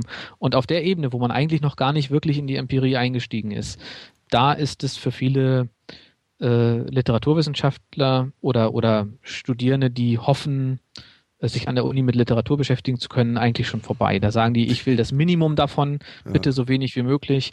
Ich will das hinter mir haben, so schnell ich kann, damit ich dann endlich das machen kann, wozu ich hier bin. Bedeutet das auch, dass es keinen Numerus Clausus gibt, dass also ihr händeringend nach Studenten sucht? Nein, weil der Numerus Clausus, den gibt es oder auch nicht, je nach Universität. Der gilt aber ja immer für eine ganze Philologie. Also die Leute fangen in Deutschland normalerweise nicht an, zum Beispiel anglistische Linguistik oder germanistische Linguistik zu studieren, sondern sie schreiben sich ein eben normalerweise für Germanistik oder für Anglistik oder für Romanistik. Und innerhalb dieser Philologie, da gibt es dann diese 2 Schwerpunkte Literaturwissenschaft und Kulturwissenschaft, die man wählen kann, frei, und wo das dann keinen zusätzlichen NC oder so mehr gibt. Und von daher ist es im Prinzip so, dass wir einfach die Leute, die da eine Affinität zu haben, die müssen wir finden. Unter den Leuten, die schon da sind. Und in der Tat denke ich auch manchmal, wir müssten, das ist ja auch einer der Gründe, warum ich vor einigen Jahren mich entschieden habe, eben auch sehr stark an die Öffentlichkeit zu gehen mit der Sprachwissenschaft. Wir müssen eigentlich einen Schritt vorher anfangen und müssten eigentlich viel mehr dafür tun, als Sprachwissenschaftler, dass wir diese Disziplin erstmal bekannt machen. Damit Leute, die im Leben nicht drauf kommen würden, Literatur studieren zu wollen, vielleicht aber die Linguistik gleich für sich entdecken. Ja, oder sich überhaupt erstmal damit zu beschäftigen, dass Sprache auch noch anders zu betrachten oder mit Sprache anders umzugehen ist, als sie einfach nur zu sprechen oder aufzuschreiben. Das ist dir immerhin, bei mir ist das gelungen. Also ich erinnere mich noch ans Bremer Sprachlog damals. Das war, glaube ich, das erste linguistische Blog überhaupt, oder? In Deutschland auf jeden Fall. Ich kenne kein anderes.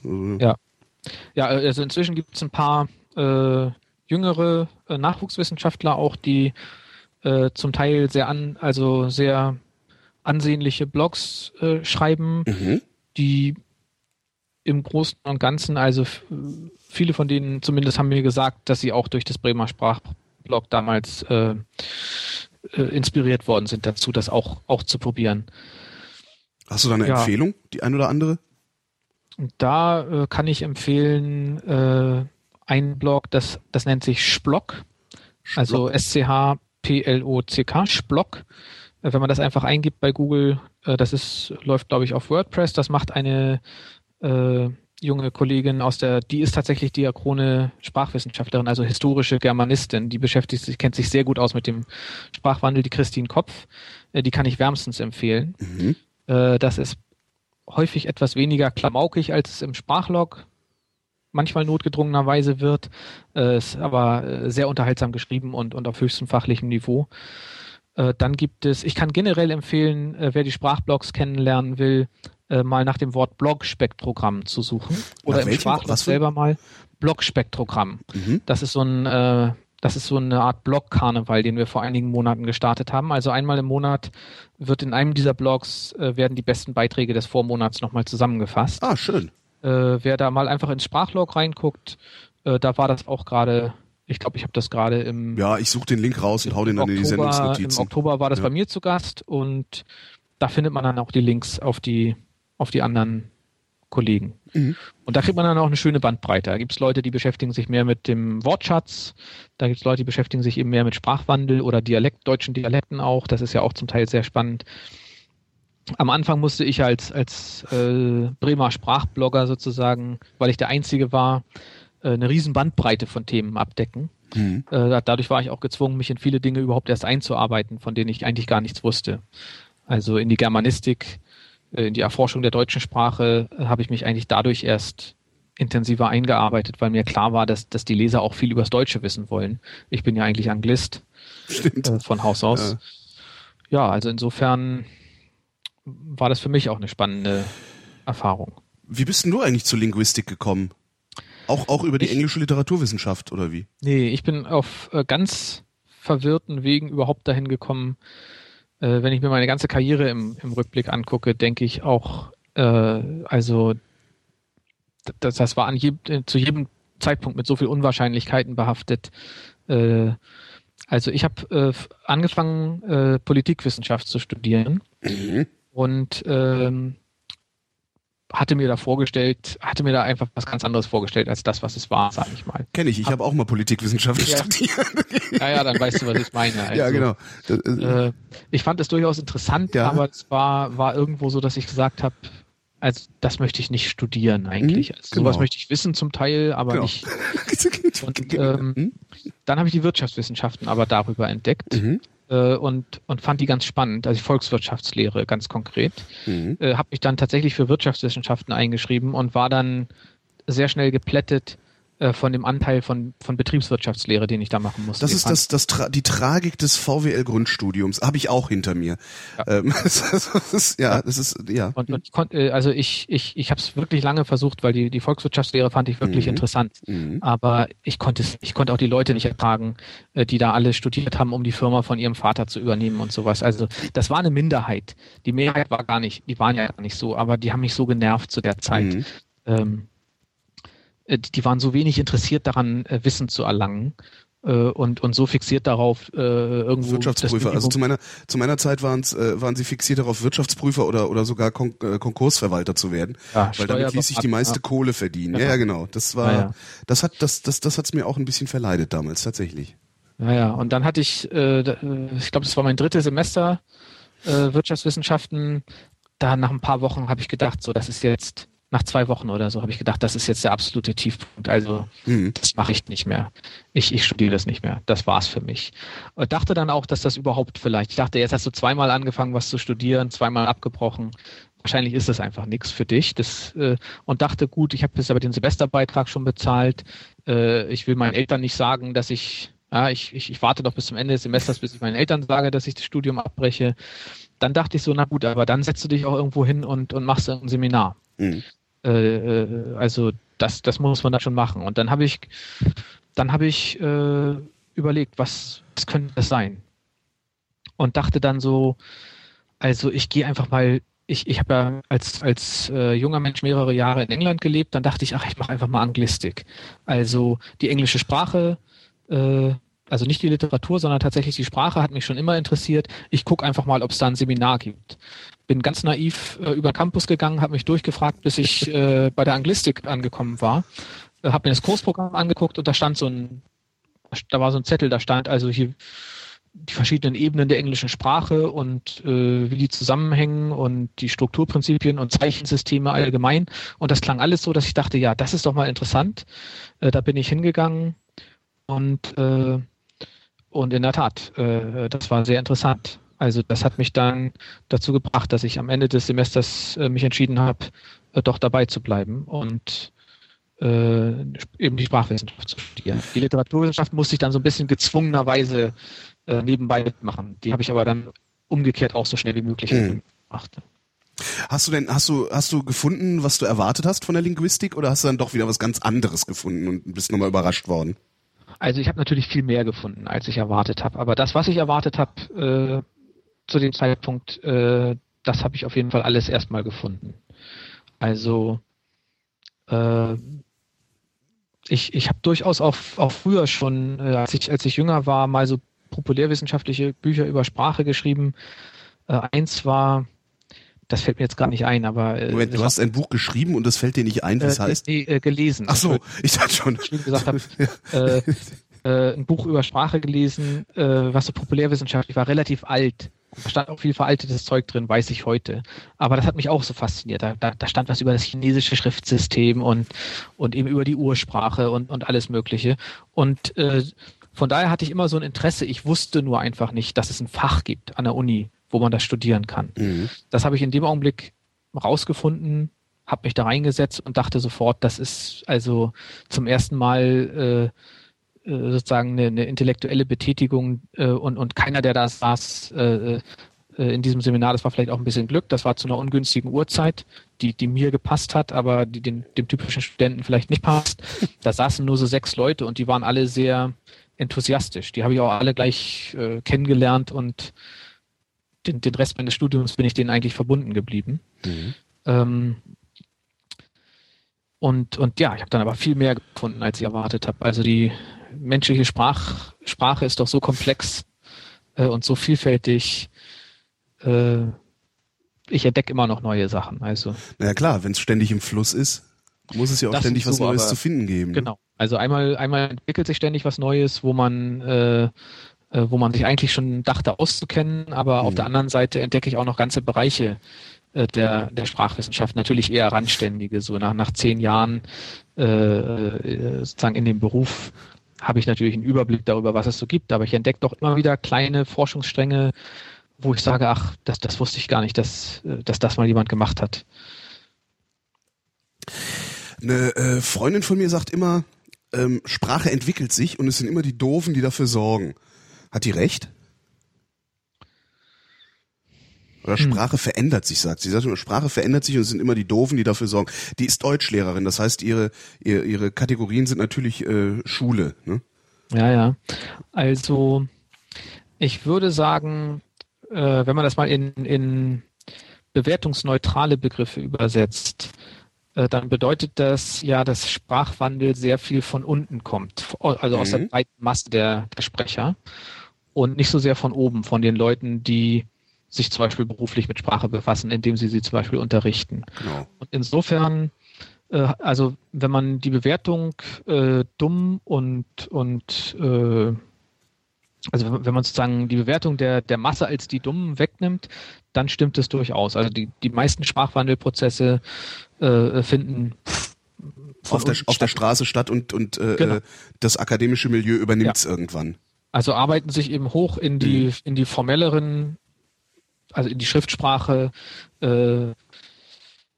tauchen eben dann irgendwann in den Wörterbüchern auf. Also das findet immer in die Richtung statt. Das ist ja auch das, was diese Sprachnörgler nicht verstehen. Ja. Die verstehen nicht, dass einem das passen kann oder auch nicht. Ja, Geschmacksurteile, ich will da überhaupt nicht drüber streiten. Wenn jemand keine englischen Lehnwörter mag, das ist absolut legitim. Das ist genauso legitim wie jemand, der sagt, er mag keine bauchfreien T-Shirts oder keine Bauchnabel-Piercings oder sonst irgendwas. Das ist halt ein Geschmacksurteil. Aber was die nicht verstehen, ist, dass wenn man das bekämpfen will, dann kann man das nicht, indem man Wörterlisten publiziert, indem man den Leuten sagt, stattdessen solltet ihr lieber das sagen, weil Sprachwandel nicht aus Wörterbüchern in den allgemeinen Sprachgebrauch stattfindet, sondern immer umgekehrt. Das heißt, wenn man Sprachwandel mitgestalten will, dann muss man versuchen, möglichst aktiv im alltäglichen Sprachgebrauch beteiligt zu sein. Wie jetzt? Rausgehen und sprechen?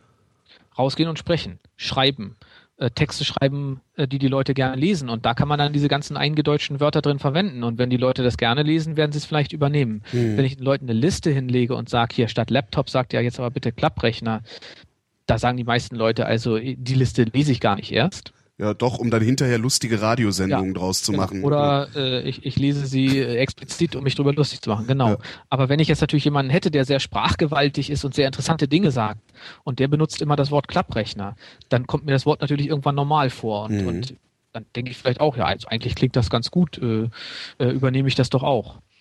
Und insofern...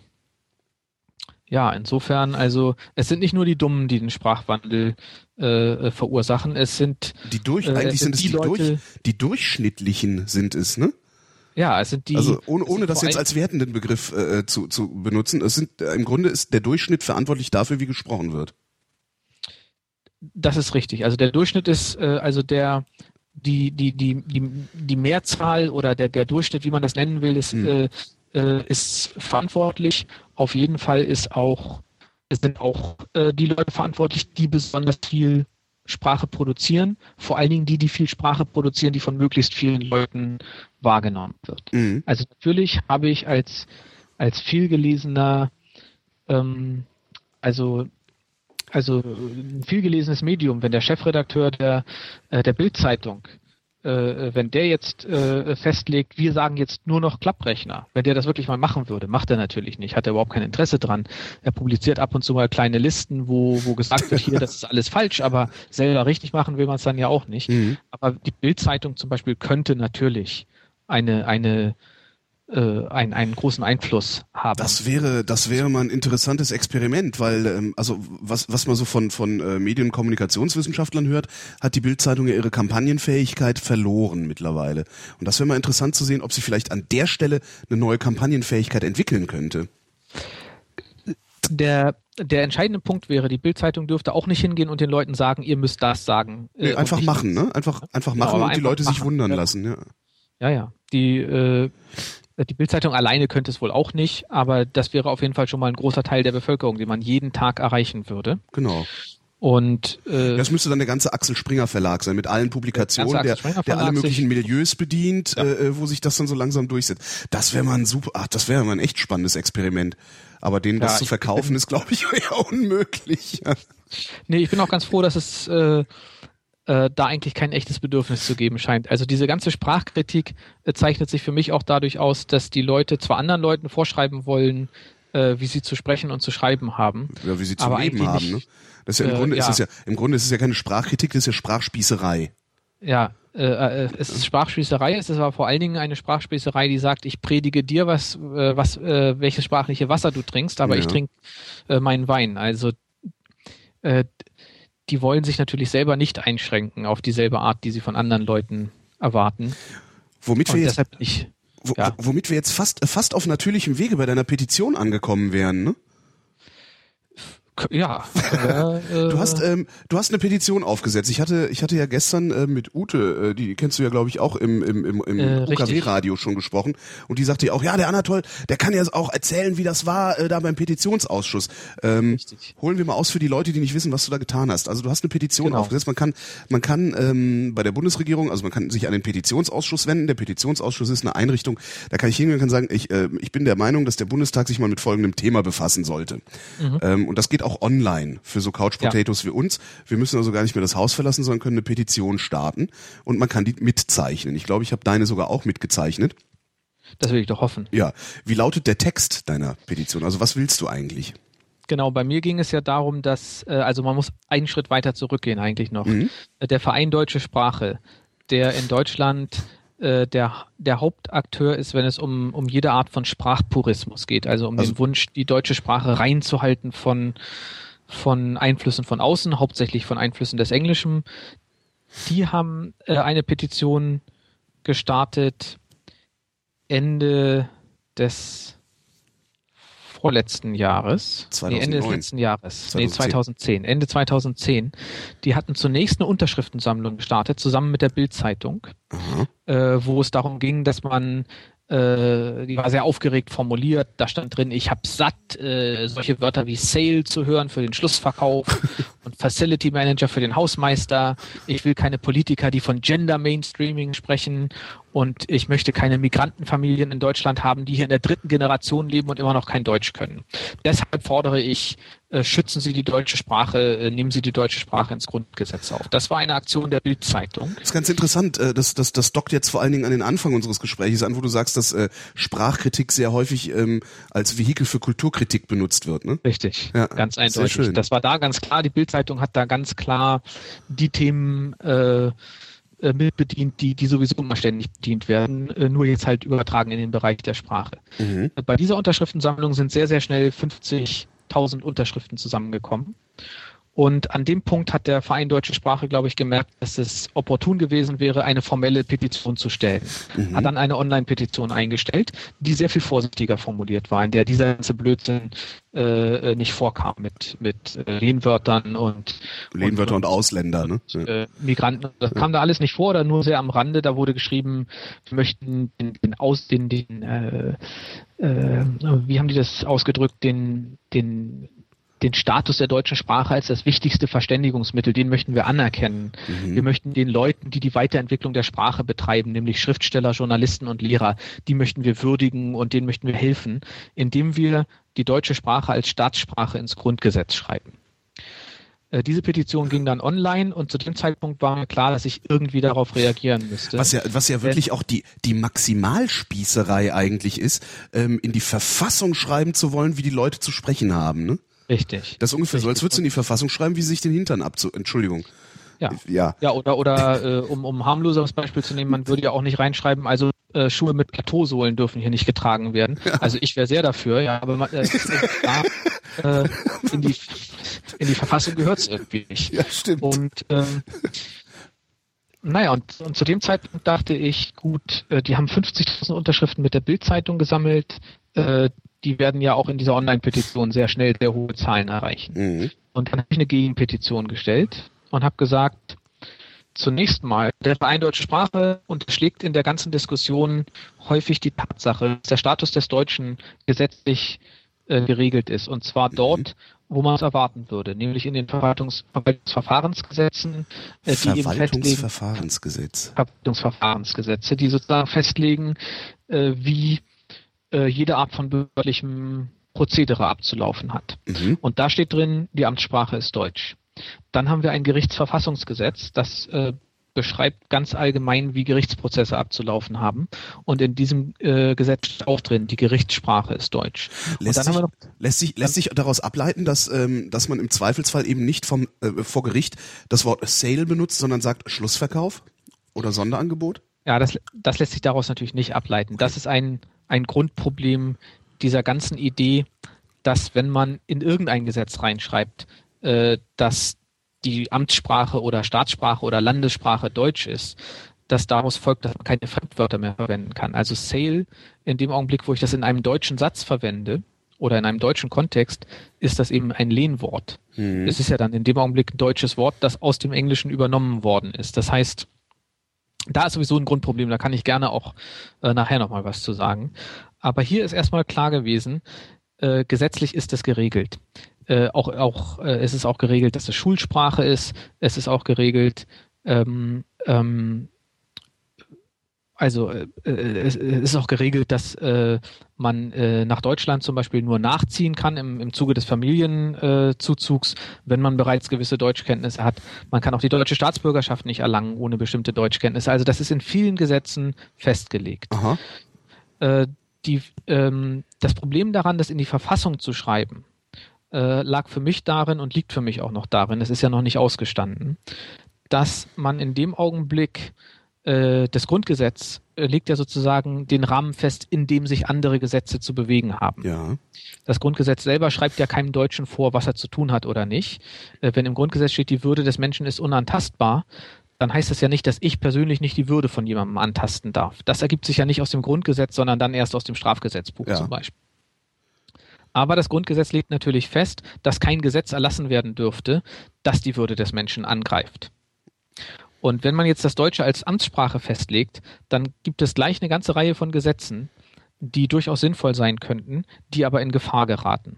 Zum Beispiel wird dieser Tage verhandelt, ob die Gerichtssprache in Deutschland auch in Zukunft ausschließlich Deutsch sein soll, oder ob man für bestimmte Arten von Prozessen zusätzlich auch die englische Sprache zulassen möchte. Zum Beispiel in Wirtschaftsprozessen, damit deutsche Firmen nämlich die Möglichkeit haben, sich mit internationalen Vertragspartnern vor Gericht auseinanderzusetzen nach deutschem Recht. Ja. Das geht bisher nicht, weil die internationalen Partner dann häufig sagen, wenn wir das alles ins Deutsche übersetzen müssen, dann bestehen wir darauf, dass das eben irgendwo bei uns gemacht wird. Ja. Und dann muss die deutsche Firma sich plötzlich dem amerikanischen Recht zum Beispiel beugen. Und das ist ja was, da will man den Firmen helfen, aber in dem Augenblick, wo die im Grundgesetz festgeschrieben wäre, dass die Landessprache Deutsch ist, könnte jetzt jemand kommen und sagen, dieses Gesetz, das Englisch vor Gericht erlaubt, ist verfassungswidrig. Ob das dann wirklich so wäre, bliebe natürlich abzuwarten, aber Tür und Tor wären geöffnet für diese Art von Klagen. Der Verein Deutsche Sprache hat auch auf seiner Webseite ein Memorandum zum Deutschen im Grundgesetz. Da stehen so Sachen drin wie der früh beginnende Fremdsprachenunterricht. Den will man nicht. Das heißt, hier zeichnet sich schon ab, dass der Englischunterricht eventuell verboten werden soll, im Kindergarten oder in der Grundschule. Hier zeichnet sich natürlich ab, dass man versuchen würde, Sprachgesetze zu erlassen, nach französischem Vorbild, die Firmen Strafen auferlegen, wenn sie englische Werbesprüche oder englische Wörter in ihrer Werbung verwenden. Was Frankreich letztlich ja auch nicht wirklich was genutzt hat, oder? Haben die da irgendeinen Vorteil von? Da ist nur Unfrieden draus entstanden. Und die Firmen gucken immer nur, wie sie das möglichst gut umgehen können, diese Gesetze. Und dann habe ich eben diese Gegenpetition gestartet und habe eben gesagt, also die Amtssprache ist sowieso Deutsch. Es ist auch ein allgemeiner Konsens, auch im öffentlichen Leben, dass Deutsch die wichtigste Sprache ist. Es sollte sicher nicht die einzige Sprache sein, aber dass das die wichtigste Sprache ist, da braucht man eigentlich nur aus dem Fenster zu gucken, um das zu sehen. Ja. Dann habe ich gesagt, deshalb, weil das so ist, weil der Status des Deutschen in Gesetzen und in der Gesellschaft anerkannt ist, kann das nur ein Symbol der Abgrenzung sein, wenn ich das jetzt ins Grundgesetz schreibe. Wenn ich etwas Überflüssiges ins Grundgesetz schreibe, etwas, was niemand anzweifelt, dann suggeriere ich ja damit, dass es irgendwo Leute gibt, die das anzweifeln. Und da habe ich gesagt, also unsere internationalen Verbündeten in Politik und Wirtschaft, die werden das als ausgrenzend empfinden. Unsere Mitbürger mit Migrationshintergrund, dann haben wir autochtone Sprachminderheiten in Deutschland, die schon immer hier gelebt haben. Die Sorben zum Beispiel, die Friesen, die Dänen in Südschleswig und natürlich auch die Sinti und Roma, von denen es 70.000 gibt in Deutschland, die ja nie darauf bestanden haben, dass ihre eigenen Sprachen eben auch bundesweiten gesetzlichen Schutz genießen. Aber denen würde man plötzlich sagen, also das könnt ihr machen als Hobby. Ja, ihr seid falsch hier. Aber eigentlich seid ihr falsch hier, genau. Und habe dann diese Gegenpetition gestartet und dann ist so gekommen, dass der Verein Deutsche Sprache durch diese kombinierte, also meiner Meinung nach sind das zwei verschiedene Petitionen da, die mit der Bild-Zeitung und die da beim Petitionsausschuss gestellt wurde, aber die hat man dann eben zusammengenommen ist vielleicht auch sinnvoll. Insgesamt sind es wohl inzwischen 75.000 Leute, die das unterschrieben haben. Und der Petitionsausschuss hat das tatsächlich letzte Woche in öffentlicher Sitzung verhandelt. Nee, nicht letzte Woche, sondern diese Woche. Ja, je nachdem, wann du das ausstrahlst jetzt. Na, das weiß ich nicht. Also ja, also diese Woche. Ja, diese also Woche. Am wievielten?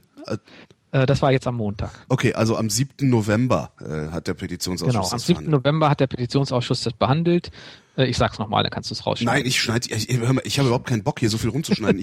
Ich bin im Moment noch nicht mal sicher, ob ich die beiden Knarzer von vorhin noch rausschneiden will. Ja doch, ich habe mir notiert, wann die waren, da kann ich das. Gut. Nee, ich hasse schneiden. Fall, genau. Hätten die das, also ich meine, normalerweise hätten die das doch, also weiß ich nicht, also wenn man Vernunft als Maßstab angelegt hätte, hätten die doch zu denselben Erkenntnissen kommen müssen wie du und sagen müssen, nein, das verhandeln wir nicht, das ist Blödsinn. Naja, also ich glaube, es gibt zwei Gründe, warum man das doch verhandelt hat und warum das auch noch weiterhin in der politischen Diskussion eine Rolle spielen wird. Das eine ist eben, dass man sich dem wahrscheinlich auch gar nicht verschließen sollte, dass man sagt, ob mithilfe der Bild-Zeitung oder ohne, wenn man 75.000 Leute zusammenkriegt, dann muss man sich das zumindest mal anhören. Mhm, stimmt. Also wenn man sozusagen basisdemokratisch denkt und sagt, ja, wir wollen irgendwo auch Bürger beteiligen an den Dingen, die ihnen wichtig sind, dann muss man sagen, gut, wie auch immer diese 75.000 Stimmen zustande gekommen sind, hören wir uns doch die Argumente wenigstens mal. Ja, zumal und selbst wenn das kompletter Unsinn wäre, sind es immer noch 75.000 Leute, da hast du recht. Ja. Richtig. Und zum anderen ist es so, dass es in der Politik einige prominente Politiker gibt, die das auch schon seit einiger Zeit unterstützen, diese Forderung. Unter anderem sehr, sehr prominent, also sehr, sehr aktiv Bundestagspräsident Norbert Lammert und Bundestagsvizepräsident Wolfgang Thierse. Die machen das schon sehr lange. Ach was, das kommt nicht nur aus dieser rechten nationalistischen Ecke, sondern der Thierse macht auch mit. Wobei, wer weiß, ob der nicht auch ein Nationalist ist, ne? Ja, also sowohl bei Lammert als auch bei Thierse hat man den Eindruck, dass es auf gar keinen Fall durch nationalistische Ideen motiviert ist. Bei Thierse hat man ganz klar den Eindruck, der ist ja selber Literaturwissenschaftler und der macht sich so ein bisschen Sorgen um den Status des Deutschen als Kultur- und Wissenschaftssprache. Aha. Und der möchte irgendwo den Einfluss des Englischen, also nicht die Lehnwörter, die interessieren ihn, glaube ich, nicht, sondern die tatsächliche gesellschaftliche Funktion, die das Englische Stück für Stück tatsächlich auch einnimmt, kontrolliert wissen. Bei Lammert bin ich mir nicht sicher. Lammert ist bei der CDU, den unterstelle ich halt prinzipiell, dass sie nationalistischer gesinnt sind als alle anderen.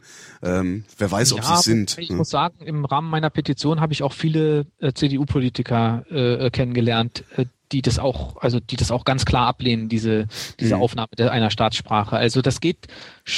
Ich würde auch sagen, dass es bei der CDU mehr Leute gibt, die dafür sind und bei der SPD etwas weniger und bei den Grünen noch weniger, vielleicht so ganz grob gesagt. Bei der Linken wird man kaum noch jemanden finden, der dafür ist. Mhm. Aber insgesamt geht es doch ein bisschen auch durch alle Parteien. Interessant, hätte ich tatsächlich nicht gedacht. Also ja. Dann ist aber eigentlich doch auch ein Zeichen dafür, dass es da viel weniger um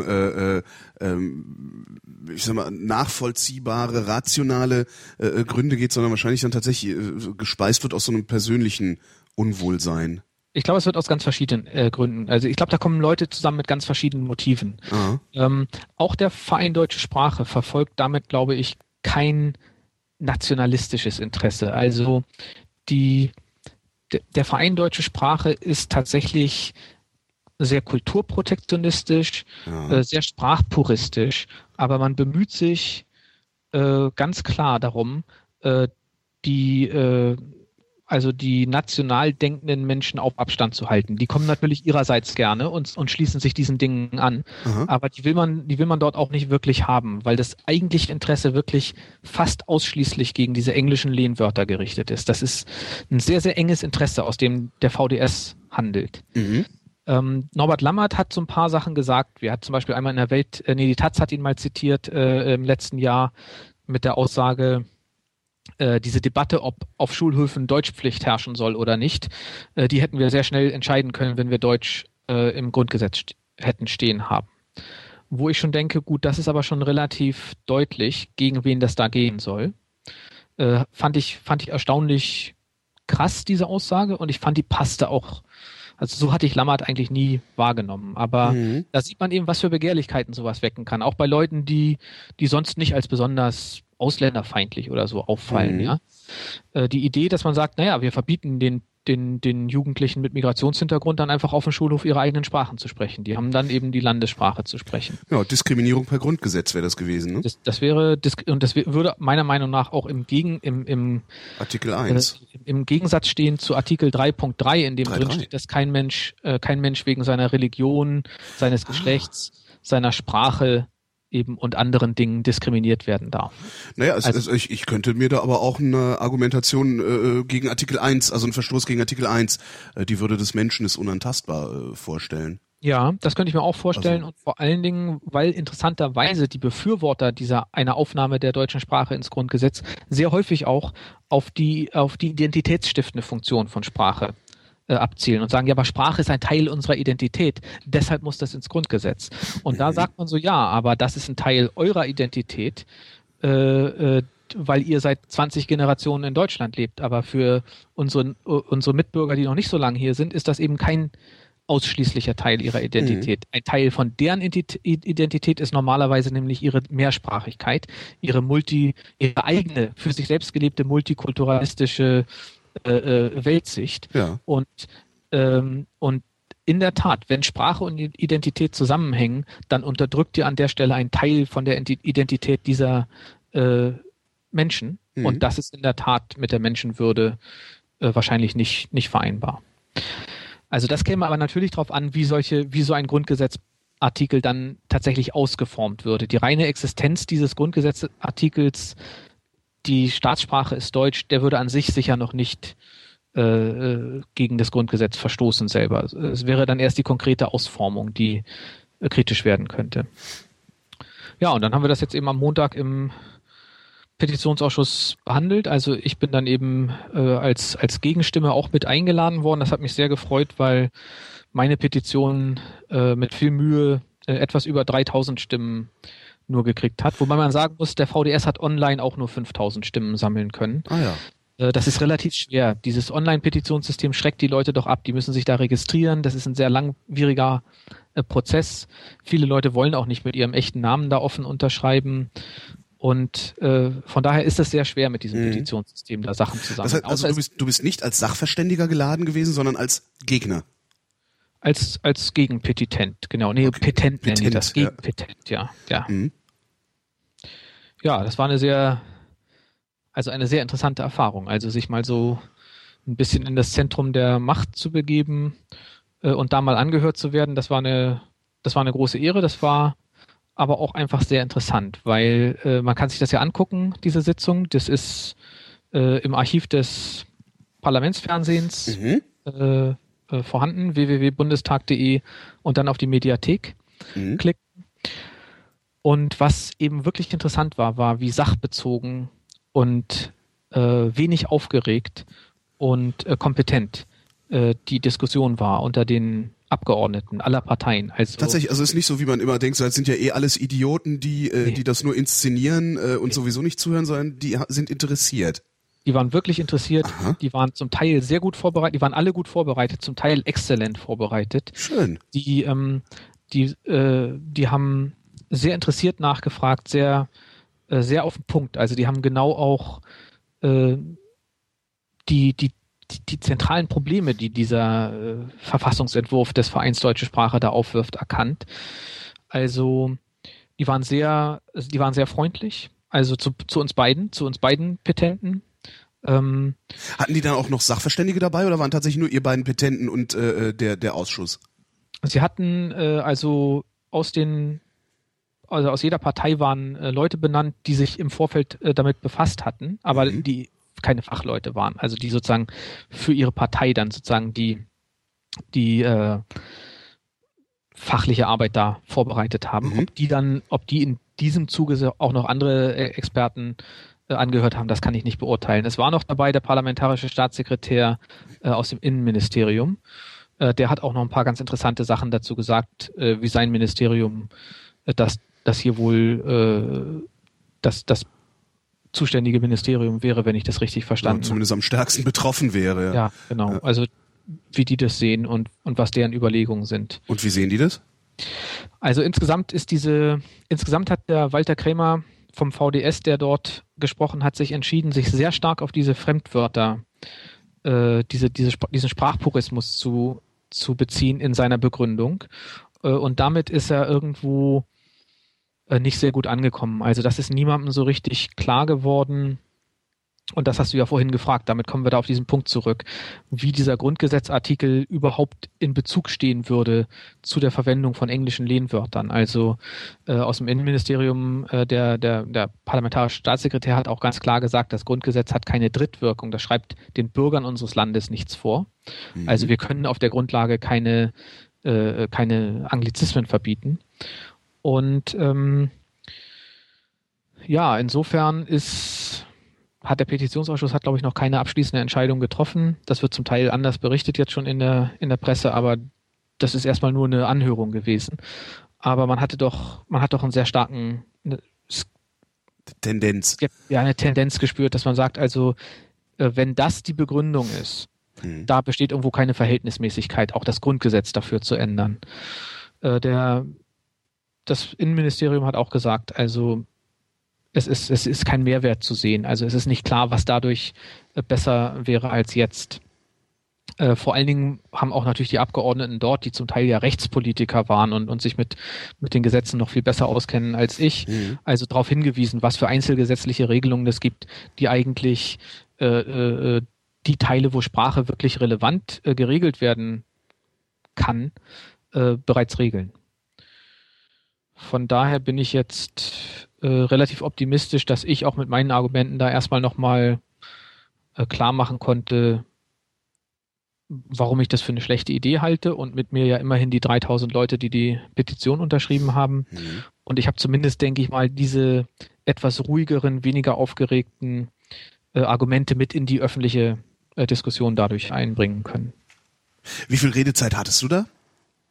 Oder wird man immer mal wieder angesprochen und gefragt, wie sehen Sie das? Genau, man hat man kann einen kleinen Vortrag halten am Anfang. Da hatte man mir gesagt 4 bis 5 Minuten, und als ordentlicher deutscher Professor habe ich mich natürlich daran gehalten und habe meine Rede so vorbereitet, dass sie so ziemlich genau 4 Minuten in Anspruch genommen hat. Der Walter Krämer hat etwas länger geredet, vielleicht 6 Minuten. Und dann ging eben so eine Fragerunde los, wo wir gefragt wurden, zum Teil auch der parlamentarische Staatssekretär gefragt wurde, gebeten wurde, zu bestimmten Dingen Stellung zu nehmen. Und so ist man dann eben, ist insgesamt dann ungefähr 1 Stunde lang diskutiert worden. Du sagtest vorhin, um mal wieder was völlig anderes anzusprechen, das Grundproblem seien Lehnwörter. Was ist das Grundproblem an Lehnwörtern? Also für mich ist das kein Grundproblem. Für den Verein Deutsche Sprache ist... Ach so, ich dachte, das wäre so in der Linguistik ein Grundproblem. Nein. Ach, dann habe ich das missverstanden. Ja. Also für die Linguistik sind Lehnwörter insgesamt kein sehr zentrales Thema. Also wir können in der Linguistik tatsächlich wissenschaftliche Fakten liefern zum Umfang von Lehnwörtern, zum Beispiel in der deutschen Sprache, wenn man uns da fragt. Mhm. Wir können manchmal auch an Lehnwörtern interessante Sachen erkennen. Lehnwörter werden ja häufig zu Beginn, wenn sie frisch entlehnt sind, noch so ausgesprochen, wie das ungefähr in der Sprache, aus der sie kommen, der Fall ist. Und dann werden die nach und nach eben an die Sprache angepasst, also in dem Augenblick, wo sie sich richtig etablieren in der Sprache, eben an die Sprache angepasst, in die sie jetzt entlehnt worden sind. Und diese Anpassungsprozesse, die sagen uns zum Beispiel was über die Lautgesetze der Sprache, die diese Wörter entlehnt. Wir sehen auch oft eine Bedeutungsdifferenzierung, die dann stattfindet. Es gibt oft schon ein Wort, dann wird ein Wort entlehnt, was eine ähnliche Bedeutung hat, und dann kann man beobachten, wie diese beiden Wörter sich sozusagen den Bedeutungsbereich neu aufteilen. Also insofern können Lehnwörter schon mal auch aus Sprachwissenschaft... Das musst du nochmal konkretisieren, damit ich es wirklich verstehe. Ja, muss ich mal ein gutes Beispiel finden. Also nehmen wir das Beispiel Event. Ein Event. Ja. Das wird häufig kritisiert vom Verein Deutsche Sprache, wenn man sagt, also das Wort Event, das brauchen wir ja nun wirklich nicht. Wir haben doch das Wort Ereignis. Und Ereignis ist natürlich die direkte Übersetzung von Event. Wenn ich jetzt das Wort Ereignis ins Englische übersetze, dann bekomme ich das Wort Event. Aber Event konnotiert ja viel mehr als Ereignis. Genau. Das deutsche Lehnwort Event hat natürlich inzwischen eine sehr viel speziellere Bedeutung angenommen. Mhm. Also, dass man sagen kann, also das war ein großer, ja, ist ein großer oder großes, das weiß ich jetzt gar nicht, Event geplant. Interessante Frage. Also ich glaube, die meisten sagen das Event. Das Event, ne? Ja. Und Und das Wort Ereignis würde man sicher dann für gewichtigere Dinge nehmen. Also Event sagt auch eher sowas wie, das ist zur Unterhaltung gedacht oder Vergnügen oder so. Ja, da ist was los, das ist geplant, ne? Also genau. Ein Event ist immer irgendwie was geplantes. Ein Ereignis ereignet sich halt. Genau, das ereignet sich. Oder selbst wenn es geplant ist, dann muss es wirklich was Monumentales sein. Wenn man sagt also... Stimmt, und selbst dann gibt's... wird ein großartiges Ereignis hier gefeiert oder sowas. Mhm. Aber das Ereignis selber stimmt, da kann man eigentlich nicht hingehen. Und selbst dann braucht das Ereignis immer noch ein Adjektiv. Das stimmt. Also ein Ereignis an sich, das... Es wird ein Ereignis geben, aha. Es wird ein Ereignis geben, ja. Es wird ein großes Ereignis, dann funktioniert es wieder, ne? Ja. Genau.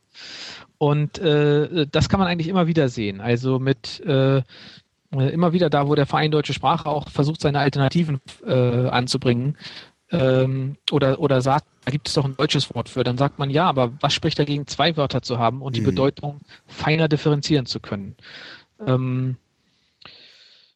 Also insofern, also es ist jetzt erst in den letzten Jahren tatsächlich das Entlehnungsprozesse an sich, also dass das wieder in den Mittelpunkt gerückt ist, warum das stattfindet, wie das genau stattfindet, durch was das eventuell auch beschränkt sein könnte, durch welche allgemeinen Gesetzmäßigkeiten. Mhm. Also da gibt es jetzt auch seit einigen Jahren große sprachvergleichende Forschung, wo man sich auch ja nicht nur eine Sprache anguckt, nicht nur anguckt, wie sieht es denn mit dem Englischen in Deutschland aus, sondern eben sich 200 Sprachen anguckt und guckt, wie viele Lehnwörter haben die ungefähr im Schnitt, gibt es da Gesetzmäßigkeiten. Das ist eigentlich ein interessantes Thema, wenn man nicht immer nur darüber nachdenkt, so in Form von, wie lehnen wir das ab und wie schieben wir das weg und... Ja. Wo muss ich denn eigentlich, wo gehe ich denn eigentlich am besten hin, wenn ich sowas lernen will? Also welche Uni ist die oder welche Unis sind die, auf die ich gehen sollte, wenn ich Linguistik lernen wollte? Also die besten sind immer die, wo ich gerade bin. Ja, das ist klar. Da, wo du bist, ist ja auch vorne. Genau. Also, das kommt ein bisschen drauf an. Also im Moment die Uni Hamburg und ab nächsten Jahr bist du in Berlin irgendwo, oder? Genau, ab nächsten Jahr bin ich an der Freien Universität Berlin. Mhm. Die Freie Universität Berlin wäre schon jetzt ein sehr interessanter Ort, vor allem für Leute, die sich für Grammatik und Grammatiktheorien interessieren.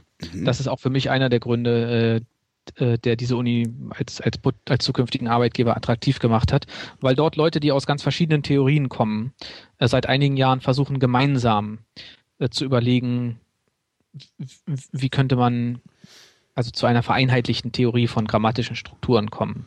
Also von daher würde ich sagen, ja? So eine vereinheitlichte Theorie, das ist dann aber auch tatsächlich sowas, das sieht dann aus wie so eine physikalische Riesenformel, die an irgendeiner Tafel steht, oder? Also, muss ich mir das vorstellen?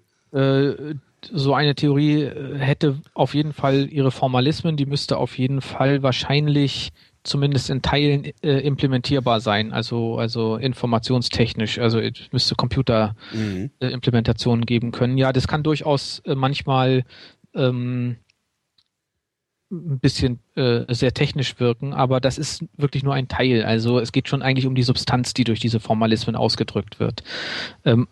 Wer keine Formalismen mag, sollte sich davon nicht abhalten lassen, Sprachwissenschaft zu studieren, sollte sich auch nicht abhalten lassen, sich mit Grammatiktheorie zu beschäftigen. Also das ist nicht so wie in der Physik, dass man sagt, ohne den Formalismus verstehst du gar nicht, worum es hier eigentlich geht. Mhm. Sondern es ist schon so, dass man sagt, also der Formalismus ist auch übersetzbar in Prosatext sozusagen, wenn er gut ist. Ja, in Hamburg kann man sehr gut studieren. Das ist eine der Universitäten, wo man sehr gut studieren kann zurzeit. Und ich hoffe, das wird auch in Zukunft so bleiben. Ich wünsche es auf jeden Fall. Wenn du nicht mehr da bist, meinst du denn? Auch wenn ich nicht da bin, das ist auch nicht hauptsächlich wegen mir so, sondern wegen anderen Kollegen, die hier sind. Da kann man sehr gut studieren, wenn einen Mehrsprachigkeit interessiert. Mhm. Vor allen Dingen Mehrsprachigkeit auch in urbanen Räumen. Also die Art von neuer Mehrsprachigkeit, die in Städten entsteht. Was Feridun Saymolu als Kanaksbrak mal bezeichnet hat. Auf jeden Fall auch das. Und da gab es hier ein großes Landesexzellenz-Cluster. Das läuft im Moment noch. Das wird dann auch sicher in irgendeiner Form danach weitergehen. Da gibt es ja ein paar ganz hervorragende Kollegen, die ich auch sehr mit etwas Wehmut verlasse dann im nächsten Jahr, die da ganz tolle Sachen haben. Und dann gibt es natürlich auch noch jede Menge andere Unis, an denen ich nie gelehrt habe und auch nie lehren werde, die trotzdem toll sind und die trotzdem Expertise haben in bestimmten Bereichen, führend sind und Also wenn man sich jetzt zum Beispiel für diese Fragen, die du mir vorhin mehr so gestellt hast, zur Sprachentwicklung in der Menschheitsgeschichte und so, da ist man am Max-Planck-Institut für evolutionäre Anthropologie sehr gut aufgehoben. Das heißt, es würde sich anbieten, da das in Leipzig ist, sich eventuell an die Uni Leipzig zu immatrikulieren und dann eben die Nähe dieses Instituts zu nutzen. Also von daher kommt es ein bisschen drauf an. Das ist ganz gut verteilt, je nach Interesse. Also ich kriege übrigens manchmal E-Mails, die mich genau das fragen. Also wo Leute sagen, ich würde gerne Linguistik studieren, mich interessiert dies und das, wo soll ich denn da hin? Und ich versuche auch die alle zu beantworten. Also wer Lust hat, kann mir einfach eine E-Mail schreiben. Ja, ist vielleicht der einfachste Weg. Ich bin ja ein, also ich hatte neulich die Erkenntnis, zumindest, also sie ist vergleichsweise unbelastbar und ist über Alkohol entstanden mit einer Freundin zusammen, die Erkenntnis, dass Lateinunterricht in der Schule so ziemlich das Überflüssigste ist, mit dem man Schüler heutzutage noch belästigen kann. Habe ich recht oder habe ich Unrecht? Also ich rede ausdrücklich von schulischen Lateinunterricht, ne? Wenn du dann auf der Uni bist und so, ne? Also ich würde sagen, im Prinzip ja. Im Prinzip würde ich dir dazu stimmen. Strike! Entschuldigung.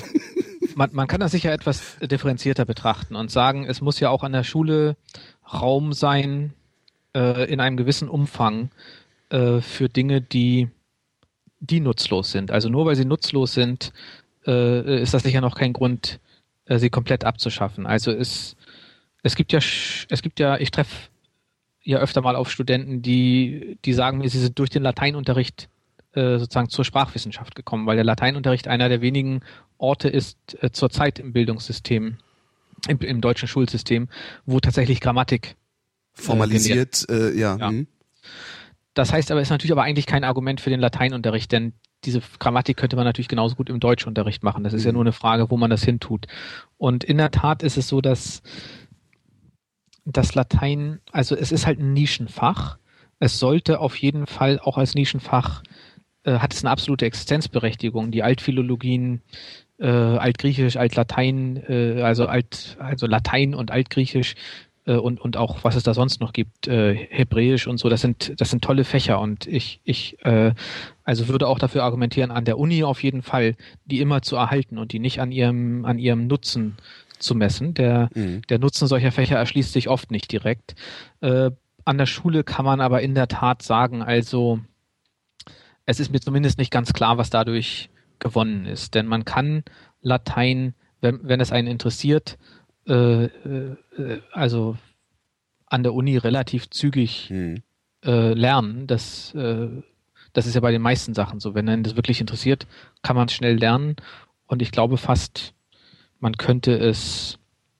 Also es ist ja sowieso so, es gibt viele Philologien, also die Kollegen aus der Slawistik haben auch immer das Problem, dass viele Leute anfangen, Russisch zu studieren, aber kein Russisch können richtig, also ein bisschen was vielleicht können. Das heißt, oder Sinologie, wenn die Leute eben sich für chinesische Sprache interessieren oder die Japanologie, es ist dort überall so, es sind ja alles keine Schulfächer, Chinesisch und Japanisch überhaupt nicht, Russisch kaum noch, trotzdem gibt es das an der Uni und die Leute studieren es auch erfolgreich, indem dann eben im ersten Semester hauptsächlich Sprachkurse stattfinden. Und das wäre bei Latein sicher genauso möglich. Das würde auf jeden Fall Unterrichtszeit mal freischaufeln für die vielen Dinge, die unbedingt mal in den Unterricht rein müssten. Also um mal was zu sagen, was mir selber auch sehr wichtig ist, was viele Leute immer fordern, ist ja so eine Art allgemeine Medienkunde oder Netzkunde oder sowas.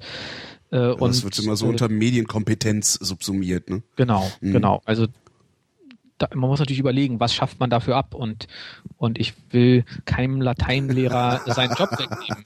Aber man muss natürlich sagen, also als ich jung war, war es auch noch, als ich zur Schule gegangen bin, was ja auch schon länger her ist, als einem lieb ist, da war es auch noch so, dass ich ein paar Gymnasien kannte, an denen man Altgriechisch machen konnte. Kenne ich jetzt auch kaum noch. Also das Altgriechische ist eigentlich schon weitgehend abgeschafft.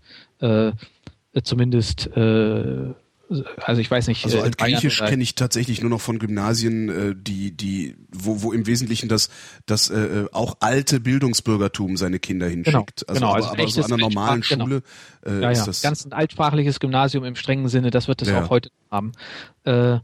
Da kann man vielleicht auch Latein lassen. Also warum soll es nicht ein paar Gymnasien geben, Wir haben vor einiger Zeit hier in Hamburg für den Sohn meiner Lebensgefährtin ein Gymnasium gesucht und da ist uns aufgefallen, dass die meisten Gymnasien miteinander darum konkurrieren, wer die meisten Theateraufführungen macht und wer das größte Orchester hat und so. Also da wird sehr viel mit den aufführenden Künsten sozusagen geworben. Es war sehr, sehr schwer, zum Beispiel ein naturwissenschaftliches Gymnasium zu finden. Mhm. Ja, aber also, warum sollte man das dann nicht auf alte Sprachen auch ausdehnen? Ne? Dass man sagt, hier bei uns kannst du nicht nur Latein, sondern auch noch Griechisch und Koptisch lernen oder so. Genau, ganz genau. Also dann kann eine einzelne Schule kann sich darauf spezialisieren und sagen, wenn du Theater machen willst, gehst du dahin, wenn du alte Sprachen machen willst, kommst du hierher. Also das, ich denke, das würde ich gar nicht antasten wollen. Aber der Lateinunterricht, den wir anderen sozusagen, die wir alle nicht auf altsprachlichen Gymnasien waren, teilweise durchleiden mussten, ob der uns viel gebracht hat als Menschen, das weiß ich nicht. Ja, wahrscheinlich nicht. Anatol, haben wir noch irgendwas vergessen? Vermutlich 99% der Linguistik. Ja, das fällt uns alles hinterher ein. Da müssen wir nochmal miteinander sprechen. Genau, wir können das ja irgendwann wiederholen. Ja, wenn du in Berlin bist, dann komme ich mit dem Rekorder und dann machen wir das ohne Knistern zwischendurch. Dann würde ich sagen, verabschieden wir uns jetzt voneinander. Ja, auf jeden Fall. Vielen Dank für dieses Gespräch. Das war Professor Dr. Anatol Stefanowitsch oder Stefanowitsch, ganz wie ihr wollt. Ein Sprachwissenschaftler an der Uni Hamburg, der ab nächstem Jahr dann auch an der FU Berlin unterrichten wird. Vielen Dank. Vielen Dank, Holger, und ich freue mich auf Berlin. Ja, wir freuen uns auf dich. Und ich bin Holger Klein und danke für die Aufmerksamkeit.